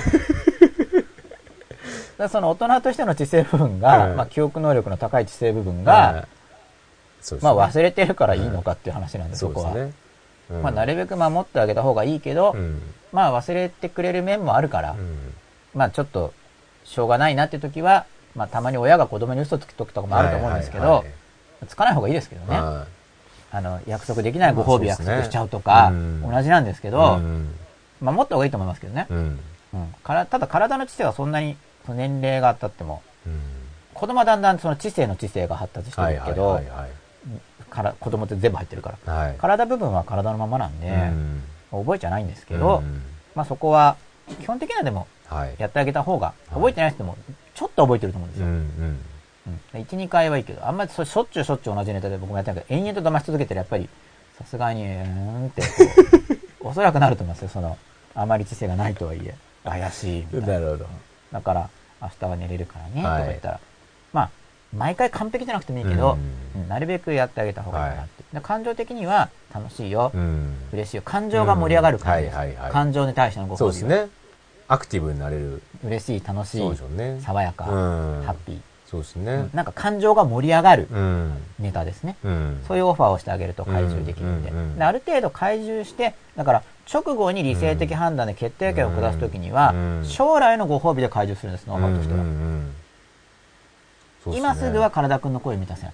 今すぐは感情くんの声を満たせないけど、結構直近のことで、うん。体くんには体的なご褒美で、こういうのやってあげるから、で、ハートくんにも、こううん。感情ね、こう楽しいアクティビティ今日するよ、うんうんうん。うんとか、なるほど。うん。これでも、例えば、早起きで言うと、朝起きたら、うん。まあ、すっごいいい天気だったら、い。外出てうん、太陽を浴びるっていうのは、その、心の方は、うん。もう行こうぜ行こうぜと。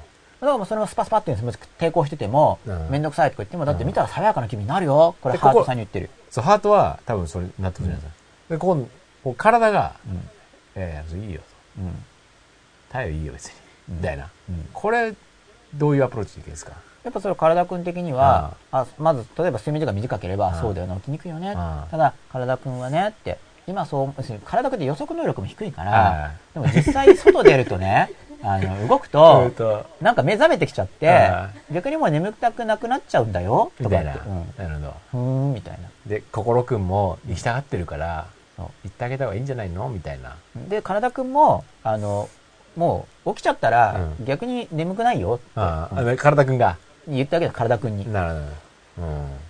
そう、外に出る場合に。はむしろ爽やかな感じがするし、あとその体のご褒美やっぱり、はいその、いい酸素も取れるし、その、太陽のも入ってね、ビタミン D も合成できちゃうよとかって言って、一応体的なこと言ってあげると反応する。なるなるほど。中村さん感覚的に、なるなる。その空気の話をしたり、ね確かに確かに。光を浴びると、ああの、いい、いいんだよとかって言うと、体的に、あれって、その、はいはいはいはいなんかわかんない感覚的に、眠たがってた心が、ね確かにちょっとスイッチ入るんですよ。なるなるほど。体だから、そうですね。体的な話をする、おってそっかそっ、か。そこと心はまた別の感覚は持ってきますねや。っぱ体くんにはこの体に対するメリットを語るとそうです、ね。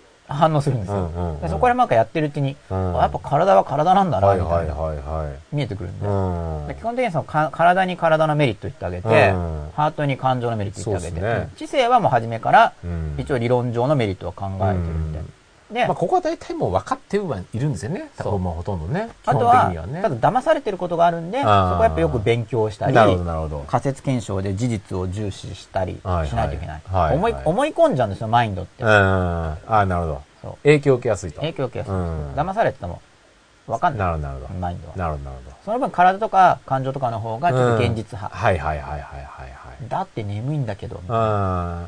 いい意味ではね。そういい意味では。外の営業を受けにくいというか。はい。ちうんょっと、俺、俺道みたいな。俺は俺もともとそういうところなんです体とハート部分は。確かに確かに。そうですね。確かにそうですね。うんこっちだけだからコントロールできちゃうんでしょうね。こっちはだからそんなに。そう、言葉だから。そうですね。うんいやそこもまあ検討して良い知識をう得て、ん現実と照らし合わせつつ、はい。マインドもこう是正していくんですけどね。というような話で、はい。これちょっとぜひ実践してみてください。だから矛盾しているや時に。ーいいですね。うん体部分には、うんまずだから、それぞれ何て言ってるかなって声を聞いた後で、うんうんうん体くんには体、ね体が喜ぶオファーです、とにかく。うん体だから。ね。肉体的なこと。うんうんうんうんだからまず何を反発してるのかを聞かなきゃいけないわけですよね。そうです。そうですで、ね。慣れるとパッパッパってできるんで、うんあの、決まりきった話題でいつも、はいはいはい反発されますはいから。はいはい。なるほどね。もう一回聞けば大体、はいはい、それね、みたいな。そう。で、いつも同じことやるんですよ、体的には。だから朝起きて。まあそうでしょそんなパターンないですもんねそう、栄養とって、これ体もね、絶対いいんだから、うん元気になっちゃうんだよ、とか言って。そうですねうん。そうですね。で、なんか難しすぎる話だったからピンとこないんですよ。そうですよね元気になっちゃうんですって、あーちょっと難しいなと思ったら、そうですね。なんか、もうもっともっとら分かれたらせ確かに明日は寝れるよとか。に。ちょっと、要するに難しすぎ、要するに大人なのは知性なんで、うんあ、ちょっと体くんに難しすぎる。栄養学はやりすぎかなとか、うんなんか感覚的に。そうですね。うん。分からないといけないんで、そうですね。リンゴ美味しいよとか。そうですね。なんか単純化した方がいいです。うん話が難しすぎたかなって思ったら、うんだん動物っぽい感じ。そうですね。なんかわかんない。けど、餌やるときとか、うんあんまり栄養とか語らないと思うんですよ。自分は理解してても、うん犬に、うんこれはね、とか言って、このドッグフードはこうこうで、僕の特別なブレンドで、とか、うんあんままあ、語る人もいるかもしれないけど、うん基本、多分、そうですね。甘いものあげるよぐらいの感覚でしょうね。動物、ね肉体は動物っぽいから、ねうん。そうでしょうね。え、餌みたいな、本当に餌って感覚うで、んそういうオファーを出してあげるんですよ。はい。自分の中の動物性とうまく付き合い、ううんん。その感情的な部分とうまく付き合い、知性もリーダーとして、うん自分の中に肉体や感情をやることを受け入れて、はい。上手に率いていくっていう感覚ですよね。うん無理やり言うこと聞かせるんじゃなくて、うんきちんとそれぞれに応じたオファーを出してあげる。うん。そうすると、わかるんですね、感覚。自分の中の要素なんで、うん。体の心が反応したら、か体がおってこう、はい。そのオファーで意見が変わるんですよ。はい。いいオファーが出せると、うんさっきまで眠たがってたのにこう、おっていう感じで、そうですね。あ起きてもいいかな？みたいな。あそこも慣れなんですけど、はいはいはいはいうんでも、こういうアプローチを知らないと、うんそこスキルなんですよ。ーそうですね。体に対して体が喜ぶオファーを出して、うん感情に対してうん感情が喜ぶオファーを出していくとかってやっぱそこはスキルなんで、はい。でもこういうモデルがないと練習がそもそもできなはいいですよね。はいはいはい。このモデルを持ってうんスキルを磨いていくと、はい自分で自分が、はい。なんか自分が上手に動かせるようになると、うん。動かせない時よりもやっぱ自分がもっと愛おしくなるから、はいはい。容量が分かってくるんで、あ、だからだったんだとか、ね見えてくることがいろいろあるで、三者仲良く、いい感じで進めることができるみたいなね。みんなで幸せ、まあ、自分一人なんですけどね。でもなんか、みんなで幸せになろうよ、みたいな。うん。そうですよね。うん肉体的にもよく満たされて、そうですよね。感情的にも満たされて、で知性的にも納得のいく感じでいくと、うん。ハッピー度高まりますよね。たかなり高いですよね。で、この体の声を聞いたり、ハートの声を聞くっていうのもやっぱり真っ裸度が、うんそれやっぱり抑圧して、はい。黙れとか言って、そうですね。理論でこうだとかっていうよりは、うんうん自分に対して真っ裸なんですよ。自分の中にそういう性質があることを見ていく。はい。ということで、まあ、それが今日のテーマなんですけどね。はい。じゃあツイッターを見て終わりにしたいと思います。はい。あれ消えちゃったのかなこれ。僕消えちゃいました。多分。ブルーチップは懐かしいですってかなり昔の話ですよね、これ。相手の望みに合わせる、相手の価値に合わせた話をするっていうのは全てにつながりますね。二京アンダーバー真鍋さん。そう、そうなんですよ。この話をするときは相手にわかるように、相手に通じるように理解、共感っていうのは本当に全てに通じる話だと思います、僕は。うんじゃあこっち見てもいいですか？はい。はい。えっとあ、いろいろ、いろいろ、いろいろ、でリロリロードしようかな。消えてるから。うんうん。来るかな？あ、来たあ。来ました。ははいい。リロードしたら復活しました。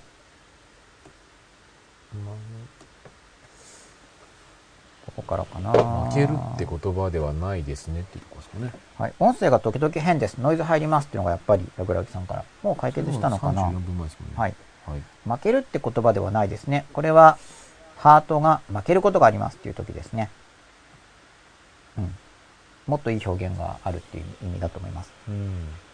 やりたいことがあって、マインドが高い目標を持っていても、飯食って寝て勉強しないこともありますね。自分を責めたりしますね。これさっき読んでるんですよね。あそうですねで、自分を責めちゃうよっていう話があって、そう、責めるよりも、言うことを聞いてあげて、うん。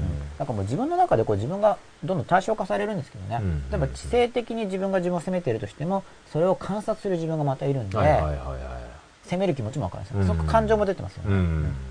うん見ていって、うんあ責める気持ちも、うんよくわかるんだけど、責めなくて大丈夫なんだよって話をまた、うんその、とにかく開示していくんですね。ね。自分の中で自分に対して。はい仕事に集中していると空腹感を感じなかったりするのは、マインドの体への乗っ取りでしょうか？アップルアンダーバー、あナンバー9さん。うん、そうですね。これはそういうことです。うん集中しすると、もう他が排除されちゃうんで。走って。だからマインドすごい優位性を持ってます、知性っていうのは。うん。すごい優位性を与えられている。うんまあ、多分進化の歴史でもうん、人間で大きく発達したものだと思うので、感情や体が持っている知性は子供のようなものという説明はすんごく腑に落ちました。サバ缶2483。うん。うん、そう、子供のようなものなんで、まあ子供扱いして、うん。いい意味でですよね。うんいい意味で子供扱いして可愛がってあげるとう、ん喜んでくれると思いますう。ん対立しないで。自分を分解して、頭から体と心の喜ぶことに合わせてオファーを出すってすごいやり方。良さそう。ミキアンダーバーマナビさん。あ、ありがとうございます。ぜひ、はい、活用うんしてみてください。うん。単純なやり方ですよね。うん。でもこれは本当すごい効くんで、うんぜひやってみてください。うん。後輩で仕事が忙しくなると失神がひどくなる子がいるのですが、体のストと関係ありますか？ラグラギさん。そうですね。はい、これおそらく体のストと関係があると思いまうす。ん。だから、うん。まあ、おそらく感情も反発していて、うんまあ、これ感情側から体さんにおそらく頼んでいて、うんその、仕事をやらなくちゃいけないっていうのを意思で、規制的にやってるんだけど、おそらく感情的な反発があって、うんで感情的な反発だけだと言うことを聞いてくれないから、うんこれはまあ、スト、ストもあるんですけど、まあ、ストっていうよりは、感情から体の方に依頼して、うんメッセージ出してくださいっていう感じだと思います、おそらく。なるほどね。うん感情の側からも体にももちろん出せるんで、はいはいはいは感情側から体っていうのは、その通路がすごい開いてる人とあんまり開いてない人い。が多いんですよ。感情がすぐ体に出る人と、あんまり出ない人と。うんだから、すぐひ失神がひどくなっちゃうとすれば、かなりそこを開いてる。うん。その感情側から体さんに依頼する通路がうん、すごい開いてる人だったら感情の結果がすぐ体に出ちゃうんうんで、感情的反発が多分あると思うから、うん。それをよくリスニングうんしてあげるといいと思うんですね。うんただなかなか感情的反発があって体に出る人っていうのは、うんそういう感情的反発とかをうん。他人に漏らしてはいけないって思ってることが多いんで、そうなんでしょうね。この人に言っても大丈夫だっていううん。信頼関係を築いてからじゃないと、なかなか言ってもらえないと思いますけど、そうですね。はい、うん。非常に遠い関係とか、うん。プライバシーの問題がない人、うん遠くに来た時に、うん。その時しか会わない人とか、うん。であればもうちょっと話しやすいかもしれないですけど、おそらく話しちゃいけないってどっかで思ってると思うんで、特にそのマイナス的なうん。感情とかを否定してはい。我慢してる可能性がかなりうん高いと思うんですよ。はい。でもそこをうまく会話していって、理解共感ができれば、うんいろんな話を聞けると思うんですけど、で、また、結構その、やっぱり感情で抑え込んでるこの話っていうのは、確かに聞くとすごいことを考えてることも多いんですよ。うんそれやっぱびっくりしちゃいけないんですよね。うんびっくりしちゃうと、うんあ、やっぱりびっくりされたってああ。はいはいあ、やっぱり言っちゃいけなかったんだってうんなるんで、うんまあ基本は、自分はもっとひどいことを考えているって話をした方がいいんですけどね。あそっちの方ですねびっくりするっていうのは割とうわ、そんなことを考えてたのみたいなのでびっくりしちゃうと、うんああ、やっぱ言わない方がよかったってなっちゃはいいますよね。はいはいはいはいあそんなのもう全然みんな思ってるよぐらい。なるほどでもなんか、でも本当にすごいこと考えてる部分あるんですよ。それはでだからどっちかっていうとマイナスの方で、マイナスですね。だからそれが他者否定の場合と自己否定の場合があるんうん、うん、ですけど、うん、うん。なるほど、なるほど。まあ、一般的に言うひどい話っていうのは他者否定派の子の場合。あ自己否定派の子の場合には、今の一般的な文化の中では、うん仮にそれがひどい話だとしても、あまりひどいとは、ひどいという認識には通常なんですねただ、他者に対しては、うんえーってなることが多い。うんうんうんうんうんなるほど。おそらくまあ言っちゃいけないことうん。と捉えてるって我慢してる可能性が高そうですけど、まあこの文字数で判断してますけどね。うんまあパターンとしては多分それが可能性が高いと思うんでう、んうまくコミュニケーションして、その感情を放出する、助けをすることができれば、ぜひ、真っ裸アプローチをしてもらえるとね。うんヘルプできる可能性もあるんですけど、そうですね。で、も、やっぱりひどいやっぱ専門家にま、専門家じゃないと難しいですね。それも、まず自分のことを、うんまあそれはやっぱまず自分の心を見ることでう、ん。その、後輩うんの子のも見やすくなるかもしれないし、と思います。そうですね。じゃあもう一回更新します。ははい。ということで、ーい。今日は19人の方が、はい。はい。嬉しいですね。今日は本当はあんまり告知してないんですけど、ね毎週ということで、はい。恒例で見てくださる方が20はい人近くもいらっしゃって、ありがとうございます。ありがとうございま吉田す。さんから何かまとめとかありますか？いや、今日も面白かったですね。あ、よかったです。あはい。りがとうございます。うん。じゃあまた来週も来週午も、後10時くらいからはい。始まる予定ですの10で。時からで、はい。10時からはい。始める予定ですので、来週は第32夜ですね。はい、そうですね。今日は第31夜。一夜。テーマは、あ、そう、登るっていうことの説明しなかったですね。ああ。登るはい、はい。うんだからこう矛盾があるときに、うんなんかみんなの言うことがこう、これ主張ってなんかこう、とんがる感じなんで、はいはいこれはこうしたい、こうしたい、うん。こうしたいって時に、うんこう押さえつけるっていうのは登ってないんですよ。なんか、うるさい、うん黙れ、ゴンゴンゴンゴンゴンってこう下に。黙れ、黙れ、黙れ。っていうんじゃなくて、こうしたい、こうしたい、こうしたい。ってそれを、そうなんだ。ね。あ、そうは、ないんだね。はい、はい、はい。あ、そっかってこう、うんなんか下に押さえつけるんじゃなくて。登っていくんですね、みんなの主張。イメージとしては。うんその登っ押さえつけるんじゃなくて、それを階段みたいにして、登っていって、うんうんじゃあこうしようよ、はい。こういうオファーがあるよ、はいこうだねってやるとみんなでいけるんですよ。うんっていう意味で、はい。登っていく。な統合っていうちょっと一個一個ねじ曲げて一個に無理やりまとめるっていう意味になっちゃうんはい。で、はい。バラバラなまんまで実は大丈夫なんですね。なるほど、なるほど。バラバラなまんまでそれぞれに対するオファーを出していけば。一緒に動けるんですよ。だってそもそも、うん体のニーズと知性のニーズが一致しっこないんですよ。うん。だって体はうん、食いたい、やりたい、寝たいっていう基本的な存在なわけですよ。うん性欲、食欲、睡眠欲の存在と、その知性でうんこういうのを達成して、もともと話違いますまあからそうです。ね。特にそこはそうですよね。もともと話違うんで、うんだけど、うん現実的に肉体を持ってこの世の中で生きていくわけだから、そう同じ目標に向かって違うことを考えながら行くんですよ。ですね。確かに確かに。だから、うん統合しなくても、うん、もうどこも桃太郎なんですけどね、うん犬猿記事で、うんちょっとよくわかんないけど、い犬、犬猿記事に全部きびだんごをあげてるけど、うん僕の中では違うんですよ。うん。犬が喜ぶ。多分食べ物とか本当は。わかりやすいでしょうね。与えなさい与えなさいって意思は持ってるし、それがいいんだろうなと思ってるけど、はいまあ体の都合としては、いや、それ全部あげてたら俺持たないですけどって話になるわけですもんね。そう。そうですよね。うん。それはわかりやすいですよね。で、なんか全部の声をきちんと聞いてあげて、うんそれぞれに対するオファーを出していけば、うんみんな考えてることは違うけど、うん同じ目的に向かって進めますよね。うん、そうですね。これがもうリーダーとして大事で、そうですよねそれなんか統合ってやっちゃうとか洗脳みたいな話になってます、うんみんな同一の思想を持たなければはいいはいはい。けないみたいな。そうですね。確かに。そこまで統合しなくても、同じ目的に向かって全然歩めるんですね。別のことを考えてるままで、そうですね。同じ目的に歩める、うんこれは結構リーダーの資質として。そうですね。もちろん部分的には、これはもう自分自身の中の話じゃなくても多分ね、全部に当てはまることですよね。本当みんな共通してて、うん。自分の中の要素の扱いがうまくなれば、自分の中の一,、まあね。性を扱ってるわけなので、うん。他の人との関係性も改善するし、ね。逆に他の人との改善性を先に扱って、そこで理解共感とかになれれば、うん。自分の内部要素への理解共感能力も向上するから、うん。そうすると全部こう、まとまってうん。上がっていける感じですよね。なるほど。みんな関連してる感じがします。そうですね。確かに。結局それが一つのこう真っ裸うのんところに、登っていく。そう登っていく。あいい表現ですねろいろな入り口があると思うんですけど、うんうんっていうのを考えて、まあ、いろんな意味を込めて登るとうん言ってるんですけど、登り会議とか流行るんじゃないですか？登り会議ですか、うん流行ったら面白いですね。うんあ、そっか、みんなのを聞いて、そねそれぞれのオファーで。ああうん今、下り会議になってるからさ、登り会議にし黙なされみたいな。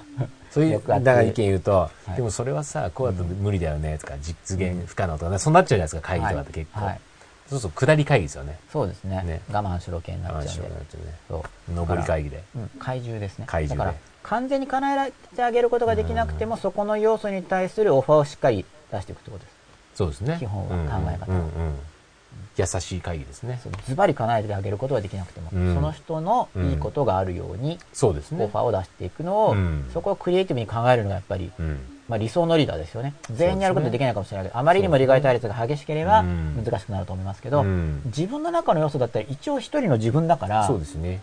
完全に矛盾してないです。やっぱり、うん。どの要素もうん、この自分というものを幸せな方向に持っていきたいと思ってるわけだから、そうですね。うんそこで共通性があるんで、それぞれの都合も自分だから分かりやすいですよね。うん完全にバラバラにはならないです意から、見を出させることはできますもんね。自分の心の中なんで、ねだんだんそれ、またそれもどんどん出るようになるんですね、練習すると。ね自分の中でも抑圧って起こっちゃうから。うん。あ、なるほど、なるほど。ということで、はい。え自分の中の矛盾の登り方、はいお送りいたしました。はい。また遅くまで皆さんありがとうございます。あ、あそこまでありがとうございました。もう2時間半お付き合いいただきましたよ。ありがとうございました。おやすみなさい。おやすみなさい。